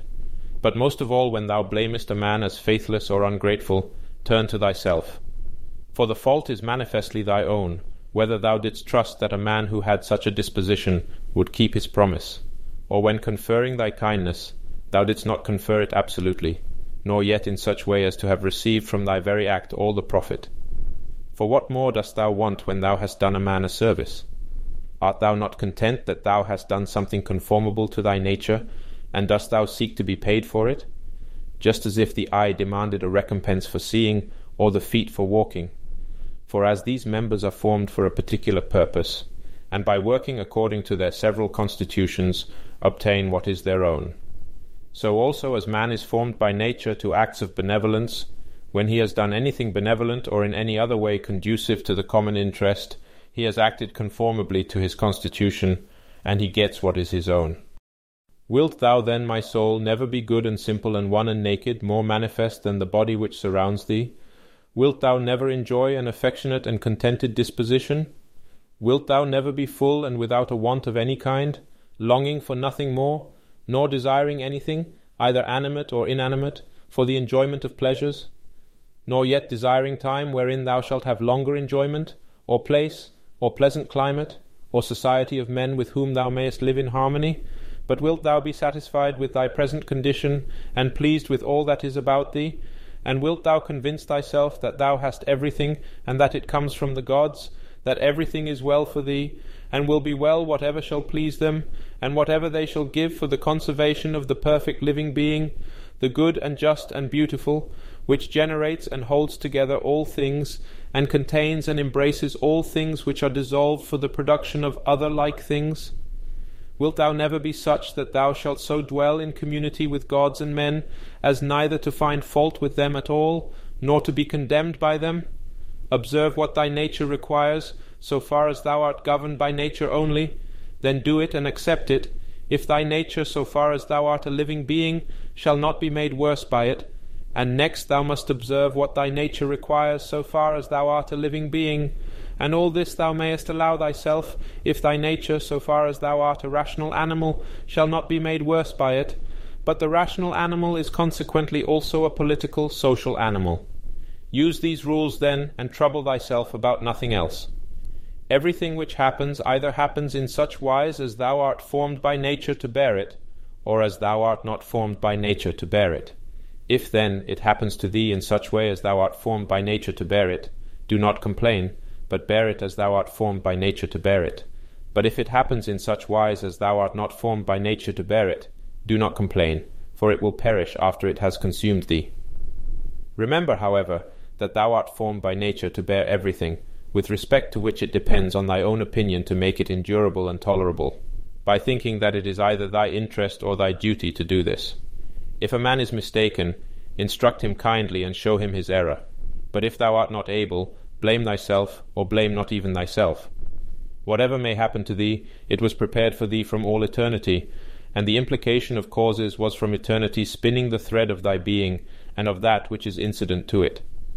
Whether the universe is a concourse of atoms, or nature is a system, let this first be established, that I am a part of the whole which is governed by nature.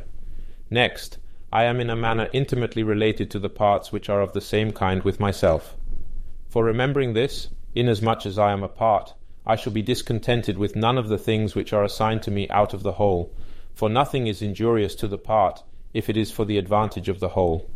For the whole contains nothing which is not for its advantage, and all natures indeed have this common principle, but the nature of the universe has this principle besides, that it cannot be compelled even by any external cause to generate anything harmful to itself. By remembering, then, that I am a part of such a whole, I shall be content with everything that happens. And inasmuch as I am in a manner intimately related to the parts which are of the same kind with myself, I shall do nothing unsocial, but I shall rather direct myself to the things which are of the same kind with myself, and I shall turn in my efforts to the common interest, and divert them from the contrary. Now, if these things are done so, life must flow on happily, just as thou mayest observe that the life of a citizen is happy, who continues a course of action which is advantageous to his fellow citizens, and is content with whatever the state may assign to him. The parts of the whole, everything I mean which is naturally comprehended in the universe, must of necessity perish. But let this be understood in this sense that they must undergo change. But if this is naturally both an evil and a necessity for the parts, the whole would not continue to exist in a good condition, the parts being subject to change and constituted so as to perish in various ways. For whether did nature herself design to do evil to the things which are parts of herself, and to make them subject to evil and of necessity fall into evil, or have such results happened without her knowing it? Both these suppositions indeed are incredible, but if a man should even drop the term nature as an efficient power, and should speak of these things as natural, even then it would be ridiculous to affirm at the same time that the parts of the whole are in their nature subject to change, and at the same time to be surprised or vexed, as if something were happening contrary to nature, particularly as the dissolution of things is into those things of which each thing is composed. For there is either a dispersion of the elements out of which everything has been compounded, or a change from the solid to the earthy, and from the airy to the aerial, so that these parts are taken back into the universal reason, whether this at certain periods is consumed by fire or renewed by eternal changes. And do not imagine that the solid and the airy part belong to thee from the time of generation. For all this received its accretion only yesterday and the day before, as one may say, from the food and the air which is inspired.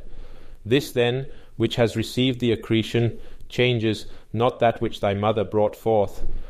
But suppose that this which thy mother brought forth implicates thee very much with that other part, which has the peculiar quality of change. This is nothing, in fact, in the way of objection to what is said. When thou hast assumed these names, good, modest, true, rational, a man of equanimity, and magnanimous, take care that thou dost not change these names, and if thou shouldst lose them, quickly return to them. And remember that the term rational was intended to signify a discriminating attention to every several thing and freedom from negligence, and that equanimity is the voluntary acceptance of the things which are assigned to thee by the common nature, and that magnanimity is the elevation of the intelligent part above the pleasurable or painful sensations of the flesh, and above that poor thing called fame and death and all such things. If then thou maintainest thyself in the possession of these names, without desiring to be called by these names by others, thou wilt be another person, and wilt enter on another life. For to continue to be such as thou hast hitherto been, and to be torn in pieces and defiled in such a life, is the character of a very stupid man and one over fond of his life, and like those half devoured fighters with wild beasts, who, though covered with wounds and gore, still entreat to be kept to the following day, though they will be exposed in the same state to the same claws and bites. Therefore, fix thyself in the possession of these few names, and if thou art able to abide in them, abide as if thou wast removed to certain islands of the happy. But if thou shalt perceive that thou fallest out of them and dost not maintain thy hold, go courageously into some nook where thou shalt maintain them, or even depart at once from life, not in passion, but with simplicity and freedom and modesty, after doing this one laudable thing at least in thy life, to have gone out of it thus. In order, however, to the remembrance of these names, it will greatly help thee if thou rememberest the gods, and that they wish not to be flattered, but wish all reasonable beings to be made like themselves. And if thou rememberest that what does the work of a fig tree is a fig tree, and that what does the work of a dog is a dog, and that what does the work of a bee is a bee, and that what does the work of a man is a man, Mimi, war, astonishment, torpor, slavery, will daily wipe out those holy principles of thine how many things without studying nature dost thou imagine, and how many dost thou neglect? But it is thy duty so to look on and so to do everything, that at the same time the power of dealing with circumstances is perfected, and the contemplative faculty is exercised, and the confidence which comes from the knowledge of each several thing is maintained without showing it, but yet not concealed. For when wilt thou enjoy simplicity, when gravity, and when the knowledge of every several thing, both what it is in substance, and what place it has in the universe, and how long it is formed to exist, and of what things it is compounded, and to whom it can belong, and who are able both to give it and take it away. A spider is proud when it has caught a fly, and another when he has caught a poor hare, and another when he has taken a little fish in a net, and another when he has taken wild boars, and another when he has taken bears, and another when he has taken sarmatians. Are not these robbers, if thou examinest their opinions? Acquire the contemplative way of seeing how all things change into one another, and constantly attend to it, and exercise thyself about this part of philosophy. For nothing is so much adapted to produce magnanimity. Such a man has put off the body, and as he sees that he must, no one knows how soon, go away from among men and leave everything here, he gives himself up entirely to just doing in all his actions, and in everything else that happens he resigns himself to the universal nature.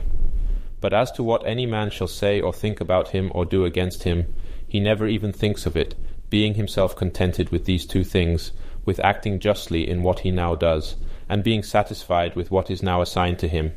And he lays aside all distracting and busy pursuits, and desires nothing else than to accomplish the straight course through the law, and by accomplishing the straight course to follow God. What need is there of suspicious fear, since it is in thy power to inquire what ought to be done? And if thou seest clear, go by this way content, without turning back.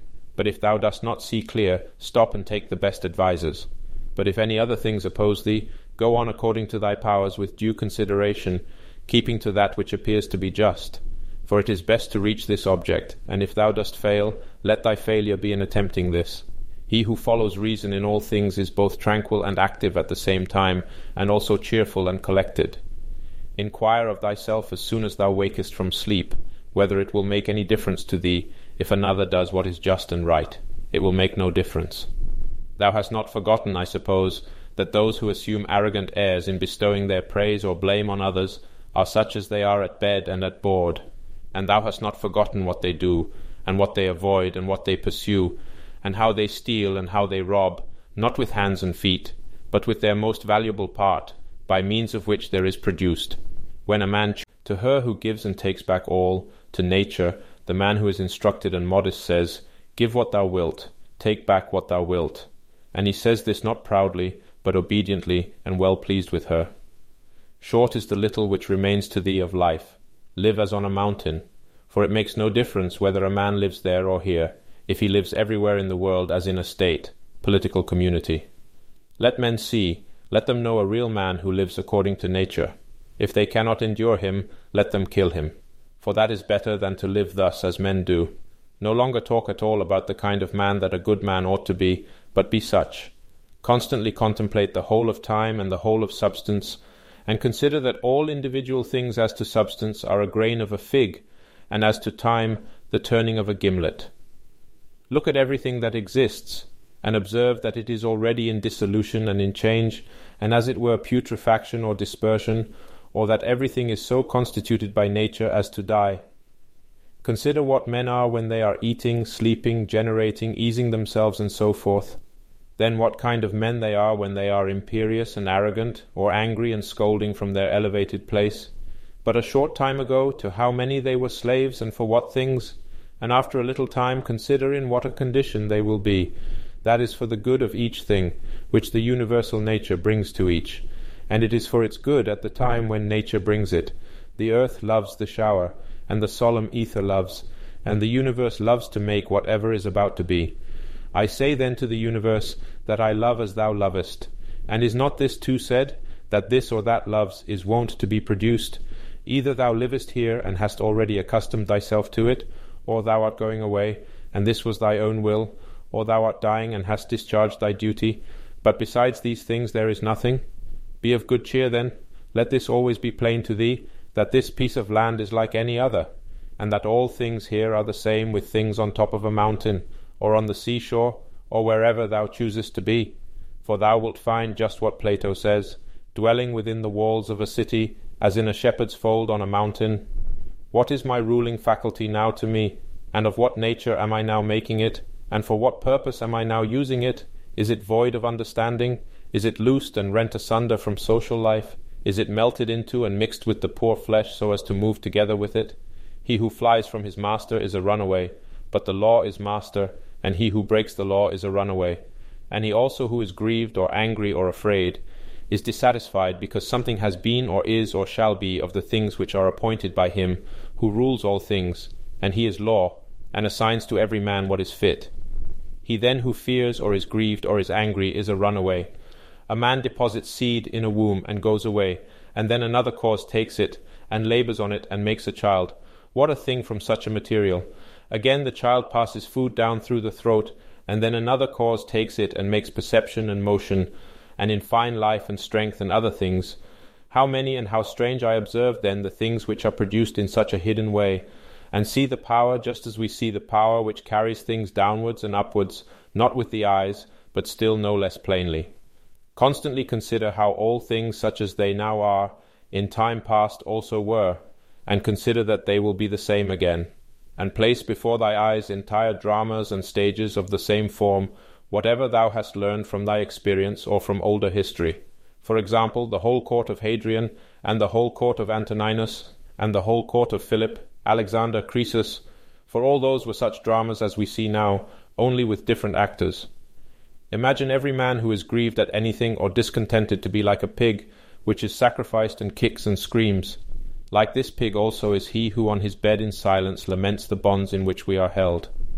And consider that only to the rational animal is it given to follow voluntarily what happens, but simply to follow is a necessity imposed on all.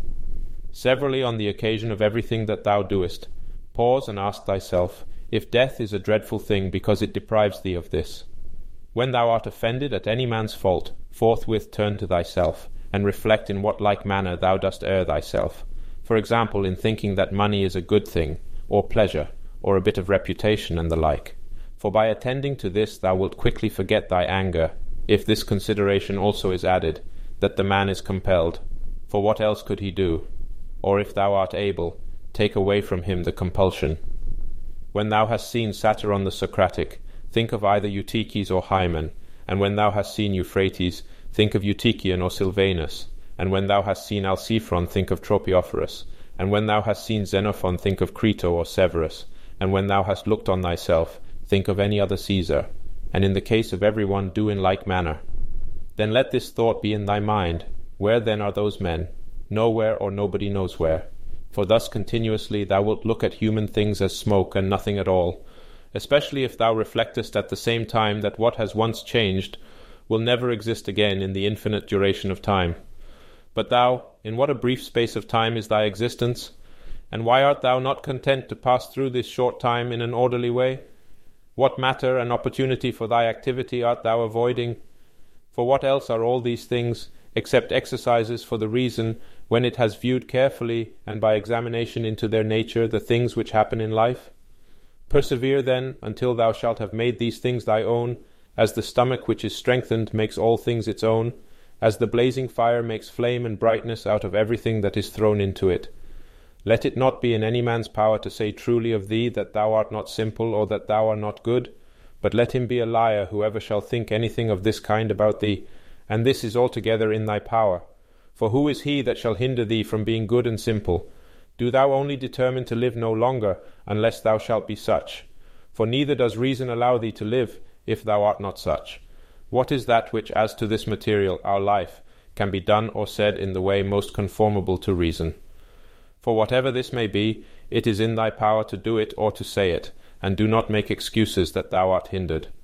Thou wilt not cease to lament till thy mind is in such a condition that, what luxury is to those who enjoy pleasure, such shall be to thee, in the matter which is subjected and presented to thee, the doing of the things which are conformable to man's constitution, for a man ought to consider as an enjoyment everything which it is in his power to do according to his own nature, and it is in his power everywhere.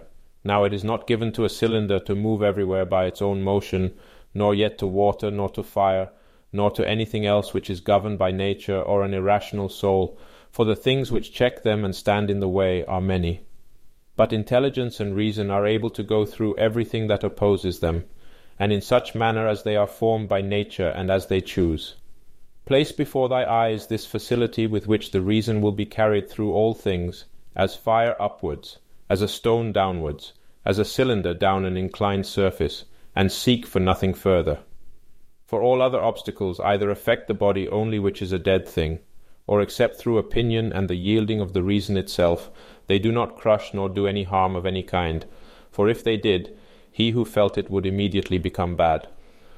Now, in the case of all things which have a certain constitution, whatever harm may happen to any of them, that which is so affected becomes consequently worse. But in the like case, a man becomes both better, if one may say so, and more worthy of praise by making a right use of these accidents. And finally remember that nothing harms him who is really a citizen, which does not harm the state, nor yet does anything harm the state, which does not harm law, order. And of these things which are called misfortunes, not one harms law. What then does not harm law does not harm either state or citizen. To him who is penetrated by true principles, even the briefest precept is sufficient, and any common precept, to remind him that he should be free from grief and fear. For example, leaves, some the wind scatters on the ground. So is the race of men. Leaves also are thy children.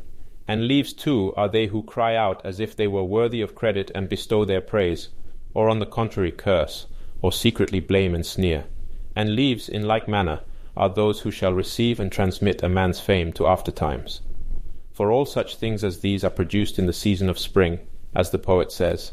Then the wind casts them down, then the forest produces other leaves in their places. But a brief existence is common to all things, and yet thou avoidest and pursuest all things as if they would be eternal. A little time, and thou shalt close thy eyes, and him who has attended thee to thy grave another soon will lament.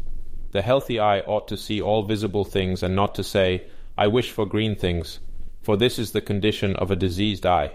And the healthy hearing and smelling ought to be ready to perceive all that can be heard and smelled. And the healthy stomach ought to be with respect to all food, just as the mill, with respect to all things which it is formed to grind. And accordingly the healthy understanding ought to be prepared for everything which happens. But that which says, Let my dear children live, and let all men praise whatever I may do, is an eye which seeks for green things, or teeth which seek for soft things. There is no man so fortunate that there shall not be by him, when he is dying, some who are pleased with what is going to happen. Suppose that he was a good and wise man, will there not be at last some one to say to himself, Let us at last breathe freely, being relieved from this schoolmaster? It is true that he was harsh to none of us, but I perceive that he tacitly condemns us this is what is said of a good man. But in our own case, how many other things are there for which there are many who wish to get rid of us? Thou wilt consider this then when thou art dying, and thou wilt depart more contentedly by reflecting thus I am going away from such a life, in which even my associates, in behalf of whom I have striven so much, prayed, and cared, themselves wish me to depart, hoping perchance to get some little advantage by it. Why then should a man cling to a longer stay here? Do not, however, for this reason go away less kindly disposed to them, but preserving thy own character, and friendly and benevolent and mild, and on the other hand, not as if thou wast torn away, but as when a man dies a quiet death, the poor soul is easily separated from the body, such also ought thy departure from men to be, for nature united thee to them and associated thee. But does she now dissolve the union? Well, I am separated as from kinsmen, not however dragged resisting, but without compulsion. For this too is one of the things according to nature. Accustom thyself as much as possible on the occasion of anything being done by any person to inquire with thyself, for what object is this man doing this? But begin with thyself, and examine thyself first. Remember that this which pulls the strings is the thing which is hidden within. This is the power of persuasion. This is life. This, if one may so say, is man. In contemplating thyself, never include the vessel which surrounds thee, and these instruments which are attached about it. For they are like to an axe, differing only in this that they grow to the body. For indeed there is no more use in these parts without the cause which moves and checks them, than in the weaver's shuttle, and the writer's pen, and the driver's whip. These are the properties of the rational soul. It sees itself, analyzes itself, and makes itself such as it chooses. The fruit which it bears itself enjoys, for the fruits of plants, and that in animals which corresponds to fruits others enjoy. It obtains its own end, wherever the limit of life may be fixed. Not as in a dance and in a play and in such like things, where the whole action is incomplete, if anything cuts it short, but in every part and wherever it may be stopped, it makes what has been set before it full and complete, so that it can say, I have what is my own. And further, it traverses the whole universe, and the surrounding vacuum, and surveys its form, and it extends itself into the infinity of time, and embraces and comprehends the periodical renovation of all things, and it comprehends that those who come after us will see nothing new, nor have those before us seen anything more, but in a manner he who is forty years old, if he has any understanding at all, has seen by virtue of the uniformity that prevails all things which have been and all that will be. This too is a property of the rational soul, love of one's neighbour, and truth and modesty, and to value nothing more more than itself, which is also the property of law. Thus, then, right reason differs not at all from the reason of justice. Thou wilt set little value on pleasing song and dancing and the pancratium, if thou wilt distribute the melody of the voice into its several sounds, and ask thyself as to each, if thou art mastered by this, for thou wilt be prevented by shame from confessing it, and in the matter of dancing, if at each movement and attitude thou wilt do the same, and the like also in the matter of the pancratium.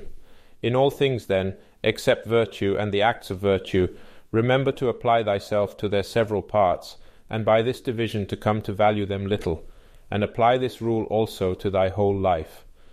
What a soul that is which is ready, if at any moment it must be separated from the body, and ready either to be extinguished or dispersed or continue to exist.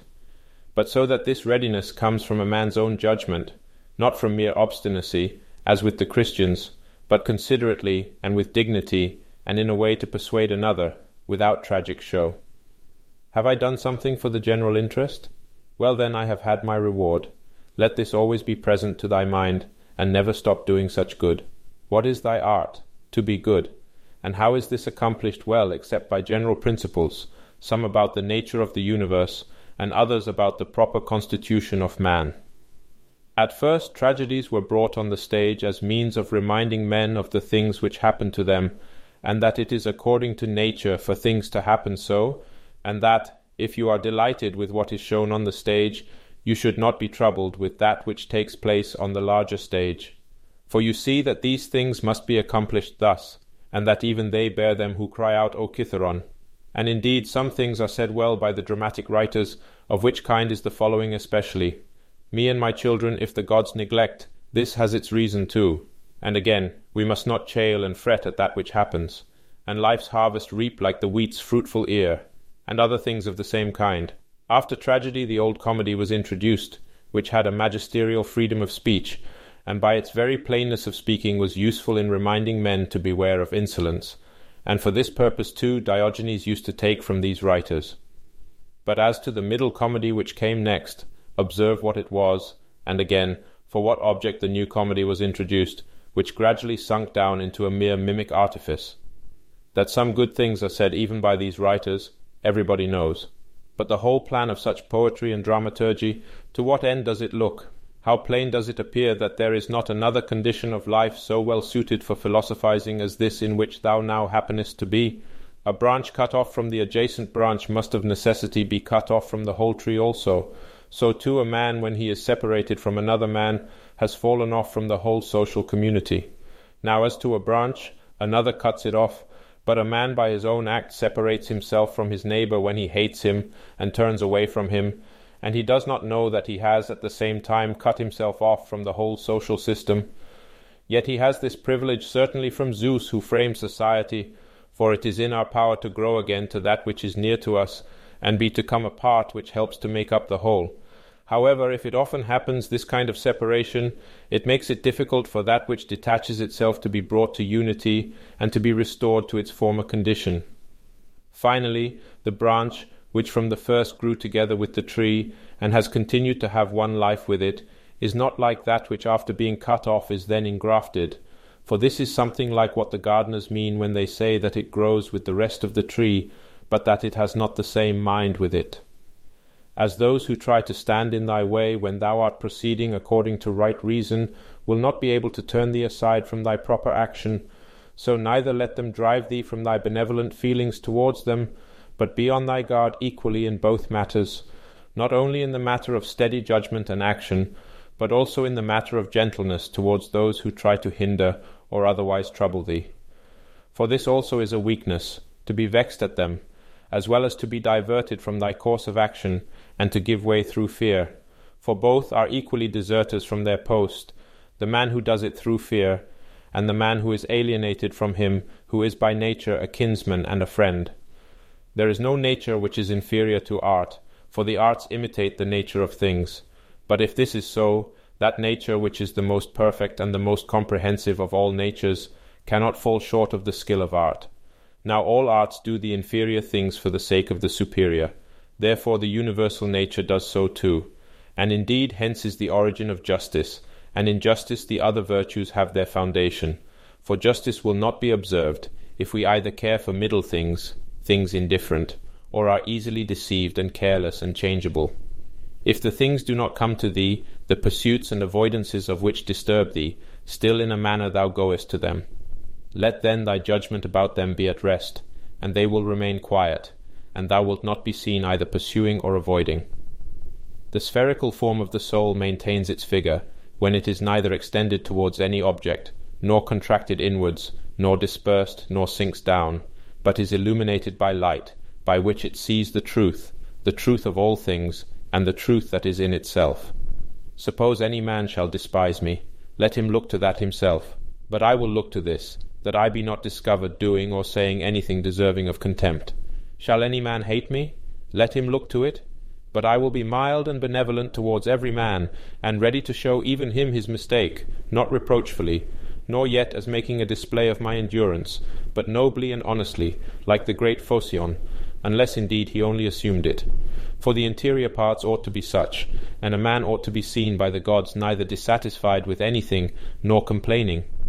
For what evil is it to thee, if thou art now doing what is agreeable to thy own nature, and art satisfied with that which at this moment is suitable to the nature of the universe, since thou art a human being placed at thy post, in order that what is for the common advantage may be done in some way. Men despise one another and flatter one another, and men wish to raise themselves above one another, and crouch before one another. How unsound and insincere is he who says, I have determined to deal with thee in a fair way. What art thou doing, man? There is no occasion to give this notice. It will soon show itself by acts. The voice ought to be plainly written on the forehead. Such as a man's character is, he immediately shows it in his eyes, just as he who is beloved forthwith reads everything in the eyes of lovers. The man who is honest and good ought to be exactly like a man who smells strong, so that the bystander, as soon as he comes near him, must smell whether he choose or not. But the affectation of simplicity is like a crooked stick. Nothing is more disgraceful than a wolfish friendship, false friendship. Avoid this most of all. The good and simple and benevolent show all these things in the eyes, and there is no mistaking. As to living in the best way, this power is in the soul, if it be indifferent to things which are indifferent. And it will be indifferent if it looks on each of these things separately and altogether. and if it remembers that not one of them produces in us an opinion about itself, nor comes to us. But these things remain immovable, and it is we ourselves who produce the judgments about them, and as we may say, write them in ourselves, it being in our power not to write them, and it being in our power, if perchance these judgments have imperceptibly got admission to our minds, to wipe them out. And if we remember also that such attention will only be for a short time, and then life will be at an end. Besides, what trouble is there at all in doing this? For if these things are according to nature, rejoice in them, and they will be easy to thee. But if contrary to nature, seek what is conformable to thy own nature, and strive towards this, even if it bring no reputation. For every man is allowed to seek his own good. Consider whence each thing is come, and of what it consists, and into what it changes, and what kind of a thing it will be when it has changed, and that it will sustain no harm. If any have offended against thee, consider first, What is my relation to men, and that we are made for one another? And in another respect, I was made to be set over them, as a ram over the flock or a bull over the herd. But examine the matter from first principles from this. If all things are not mere atoms, it is nature which orders all things. If this is so, the inferior things exist for the sake of the superior, and these for the sake of one another. Second, Consider what kind of men they are at table, in bed, and so forth, and particularly under what compulsions in respect of opinions they are. And as to their acts, consider with what pride they do what they do. Third, that if men do rightly what they do, we ought not to be displeased.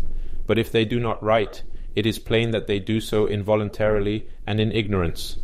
For as every soul is unwillingly deprived of the truth, so also is it unwillingly deprived of the power of behaving to each man according to his deserts. Accordingly, men are pained when they are called unjust, ungrateful, and greedy, and in a word, wrongdoers to their neighbours. Fourth, consider that thou also doest many things wrong, and that thou art a man like others. And even if thou dost abstain from certain faults, still thou hast the disposition to commit them, though either through cowardice, or concern about reputation, or some such mean motive thou dost abstain from such faults. Fifth, consider that thou dost not even understand whether men are doing wrong or not, for many things are done with a certain reference to circumstances. And in sixth, consider when thou art much vexed or grieved, that man's life is only a moment, and after a short time we are all laid out dead. Seventh, that it is not men's acts which disturb us, for those acts have their foundation in men's ruling principles, but it is our own opinions which disturb us. Take away these opinions then, and resolve to dismiss thy judgment about an act as if it were something grievous, and thy anger is gone. How then shall I take away these opinions? By reflecting that no wrongful act of another brings shame on thee. For unless that which is shameful is alone bad, thou also must of necessity do many things wrong, and become a robber, and everything else. Eighth, consider how much more pain is brought on us by the anger and vexation caused by such acts than by the acts themselves, at which we are angry and vexed. Ninth, consider that a good disposition is invincible, if it be genuine, and not an affected smile and acting a part.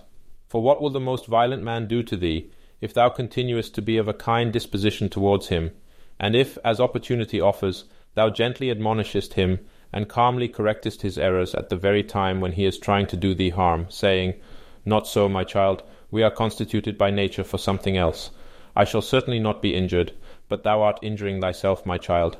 And show him with gentle tact and by general principles that this is so, and that even bees do not do as he does, nor any animals which are formed by nature to be gregarious. And thou must do this neither with any double meaning nor in the way of reproach, but affectionately and without any rancour in thy soul, and not as if thou wert lecturing him, nor yet that any bystander may admire, but either when he is alone, and if others are present, remember these nine rules as if thou hadst received them as a gift from the Muses, and begin at last to be a man while thou livest. But thou must equally avoid flattering men and being vain at them, for both are unsocial and lead to harm.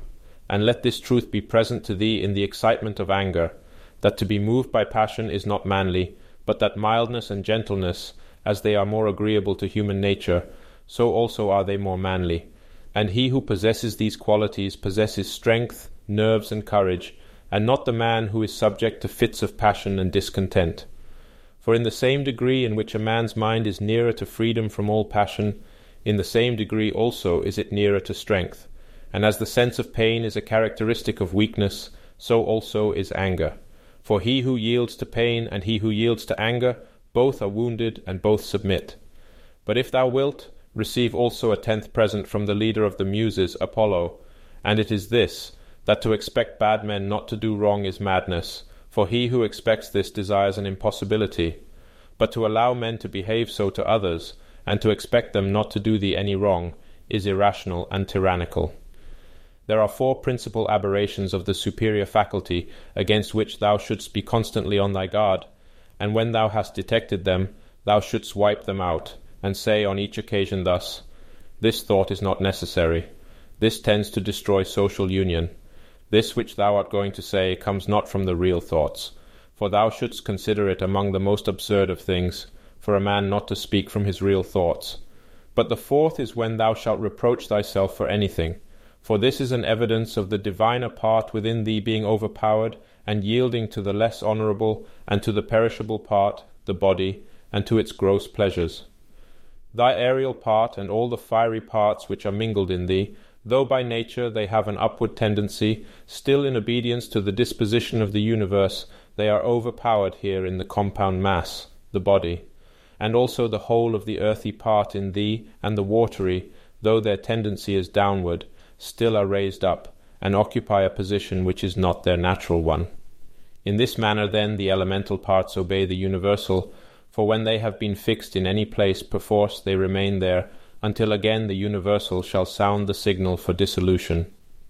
Is it not then strange that thy intelligent part only should be disobedient and discontented with its own place, and yet no force is imposed on it, but only those things which are conformable to its nature? Still it does not submit, but is carried in the opposite direction. For the movement towards injustice and intemperance and to anger and grief and fear is nothing else than the act of one who deviates from nature. And also, when the ruling faculty is discontented with anything that happens, then too it deserts its post, for it is constituted for piety and reverence towards the gods no less than for justice. For these qualities also are comprehended under the generic term of contentment with the constitution of things, and indeed they are prior to acts of justice. He who has not one and always the same object in life cannot be one and the same all through his life. But what I have said is not enough, unless this also is added, what this object ought to be. For as there is not the same opinion about all the things which in some way or other are considered by the majority to be good, but only about some certain things, that is, things which concern the common interest, so also ought we to propose to ourselves an object which shall be of a common kind, social, and political. For he who directs all his own efforts to this object will make all his acts alike, and thus will always be the same. Think of the country mouse and of the town mouse, and of the alarm and trepidation of the town mouse. Socrates used to call the opinions of the many by the name of lamiae, bugbears to frighten children. The Lacedaemonians at their public spectacles used to set seats in the shade for strangers, but themselves sat down anywhere. Socrates excused himself to Perdiccas for not going to him, saying, it is because I would not perish by the worst of all ends, that is, I would not receive a favour and then be unable to return it. In the writings of the Ephesians there was this precept constantly to think of some one of the men of former times who practised virtue. The Pythagoreans bid us in the morning look to the heavens, that we may be reminded of those bodies which continually do the same things and in the same manner perform their work, and also be reminded of their purity and nudity, for there is no veil over a star. Consider what a man Socrates was when he dressed himself in a skin after Xanthippe had taken his cloak and gone out, and what Socrates said to his friends who were ashamed of him and drew back from him when they saw him dressed thus. Neither in writing nor in reading wilt thou be able to lay down rules for others, before thou shalt have first learned to obey rules thyself. Much more is this so in life. A slave thou art. Free speech is not for thee, and my heart laughed within and virtue they will curse, speaking harsh words. To look for the fig in winter is a madman's act. Such is he who looks for his child when it is no longer allowed. When a man kisses his child, said Epictetus, he should whisper to himself, Tomorrow perchance thou wilt die. But those are words of bad omen.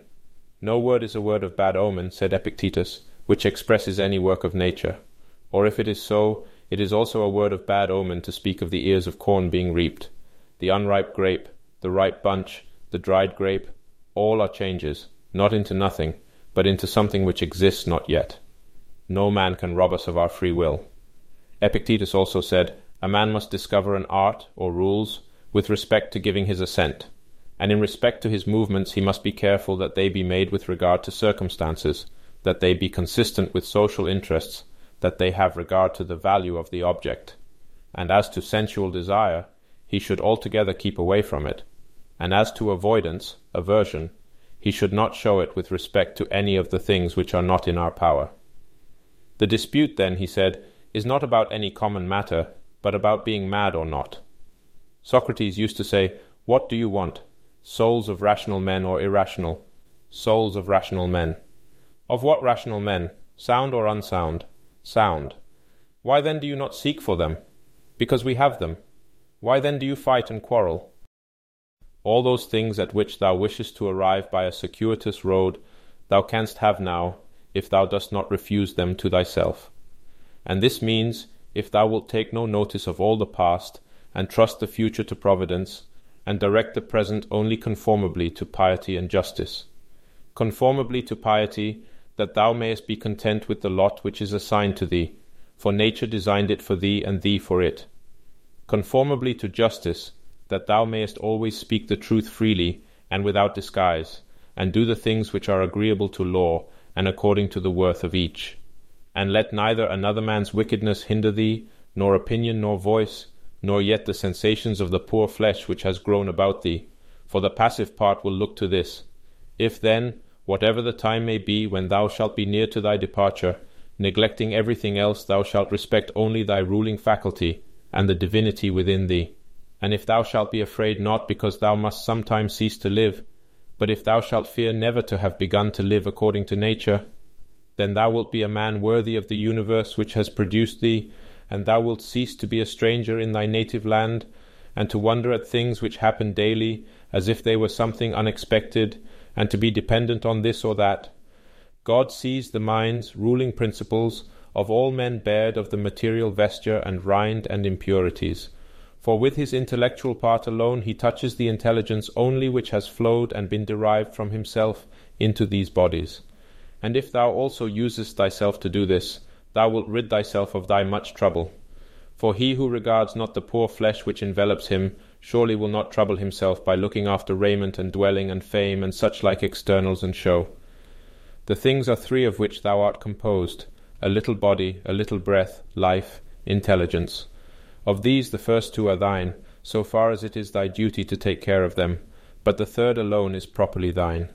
Therefore, if thou shalt separate from thyself, that is, from thy understanding, whatever others do or say, and whatever thou hast done or said thyself, and whatever future things trouble thee because they may happen, and whatever in the body which envelops thee, or in the breath, life, which is by nature associated with the body, is attached to thee independent of thy will, and whatever the external circumfluent vortex whirls round, so that the intellectual power exempt from the things of fate can live pure and free by itself, doing what is just, and accepting what happens and saying the truth, if thou wilt separate, I say, from this ruling faculty the things which are attached to it by the impressions of sense, and the things of time to come and of time that is past, and wilt make thyself like Empedocles' sphere, all round, and in its joyous rest reposing, and if thou shalt strive to live only what is really thy life, that is the present, then thou wilt be able to pass that portion of life which remains for thee up to the time of thy death,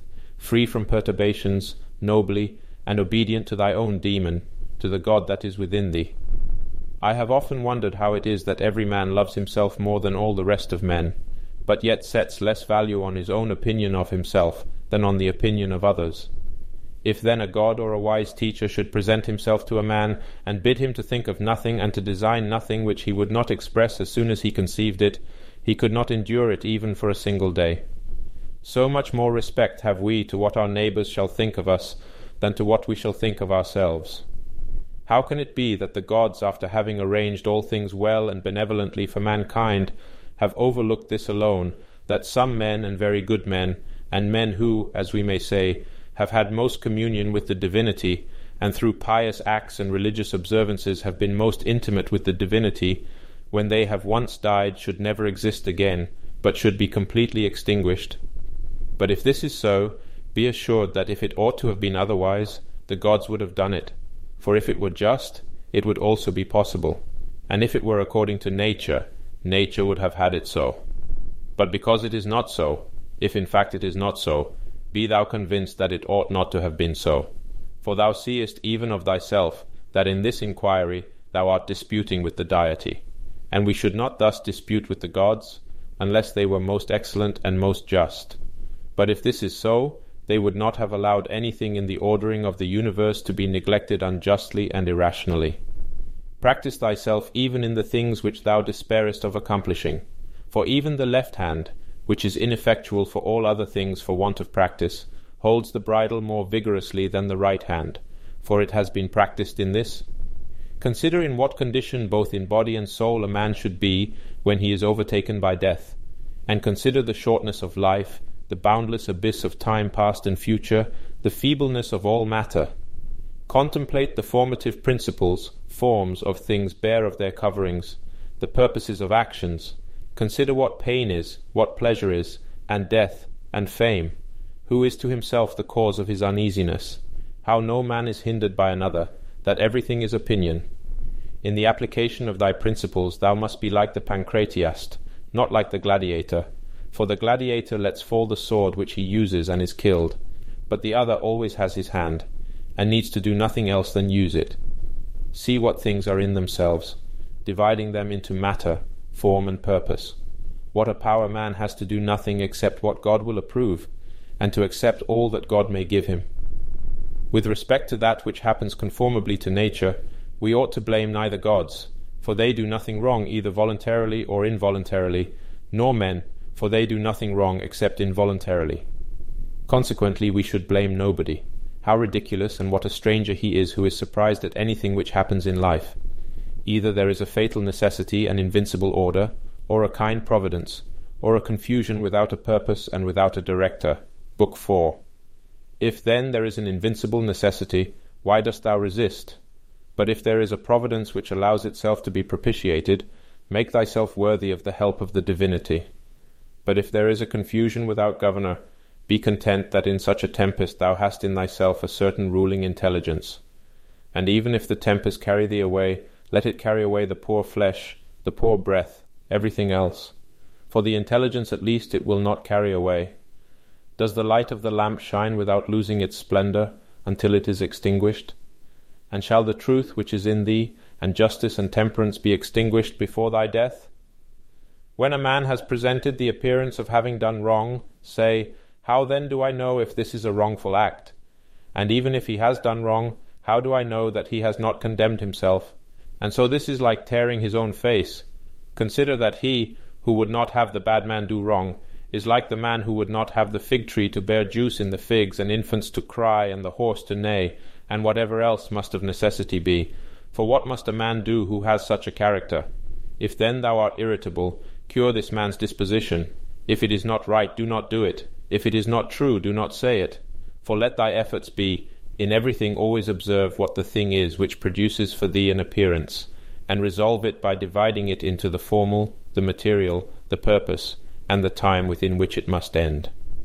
Perceive at last that thou hast in thee something better and more divine than the things which cause the various effects, and as it were pull thee by the strings. What is there now in my mind? Is it fear, or suspicion, or desire, or anything of the kind?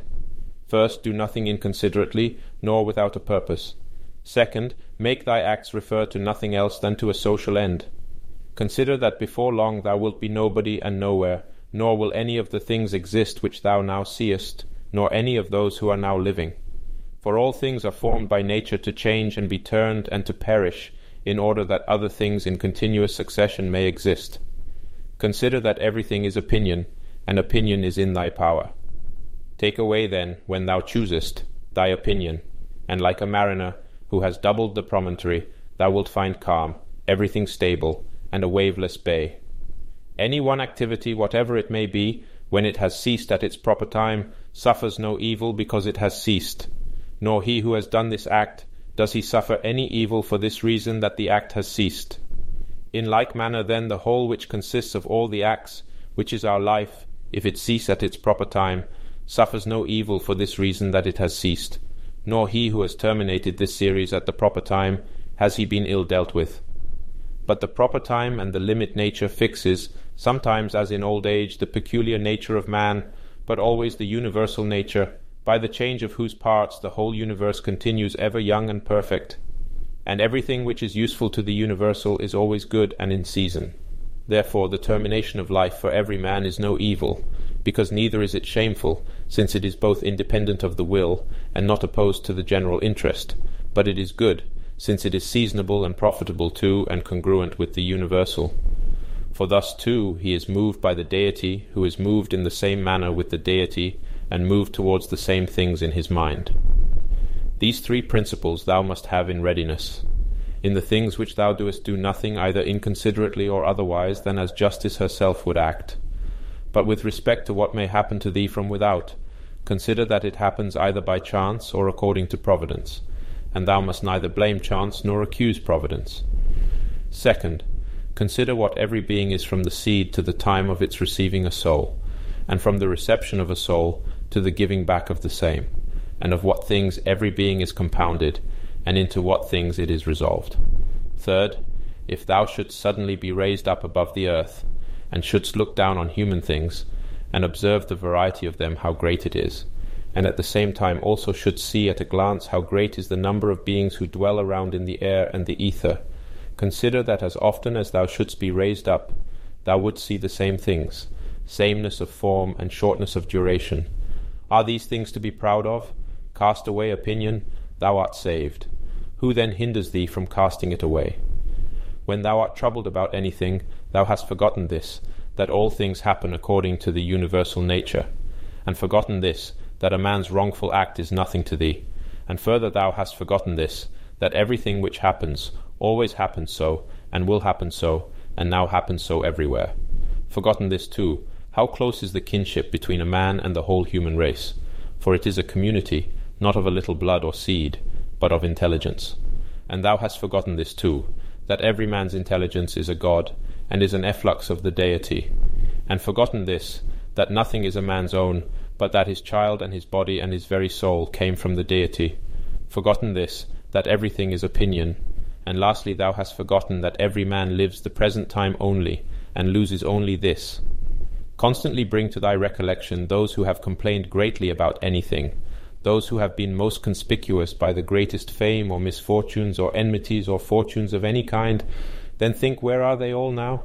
Smoke and ash and a tail, or not even a tail.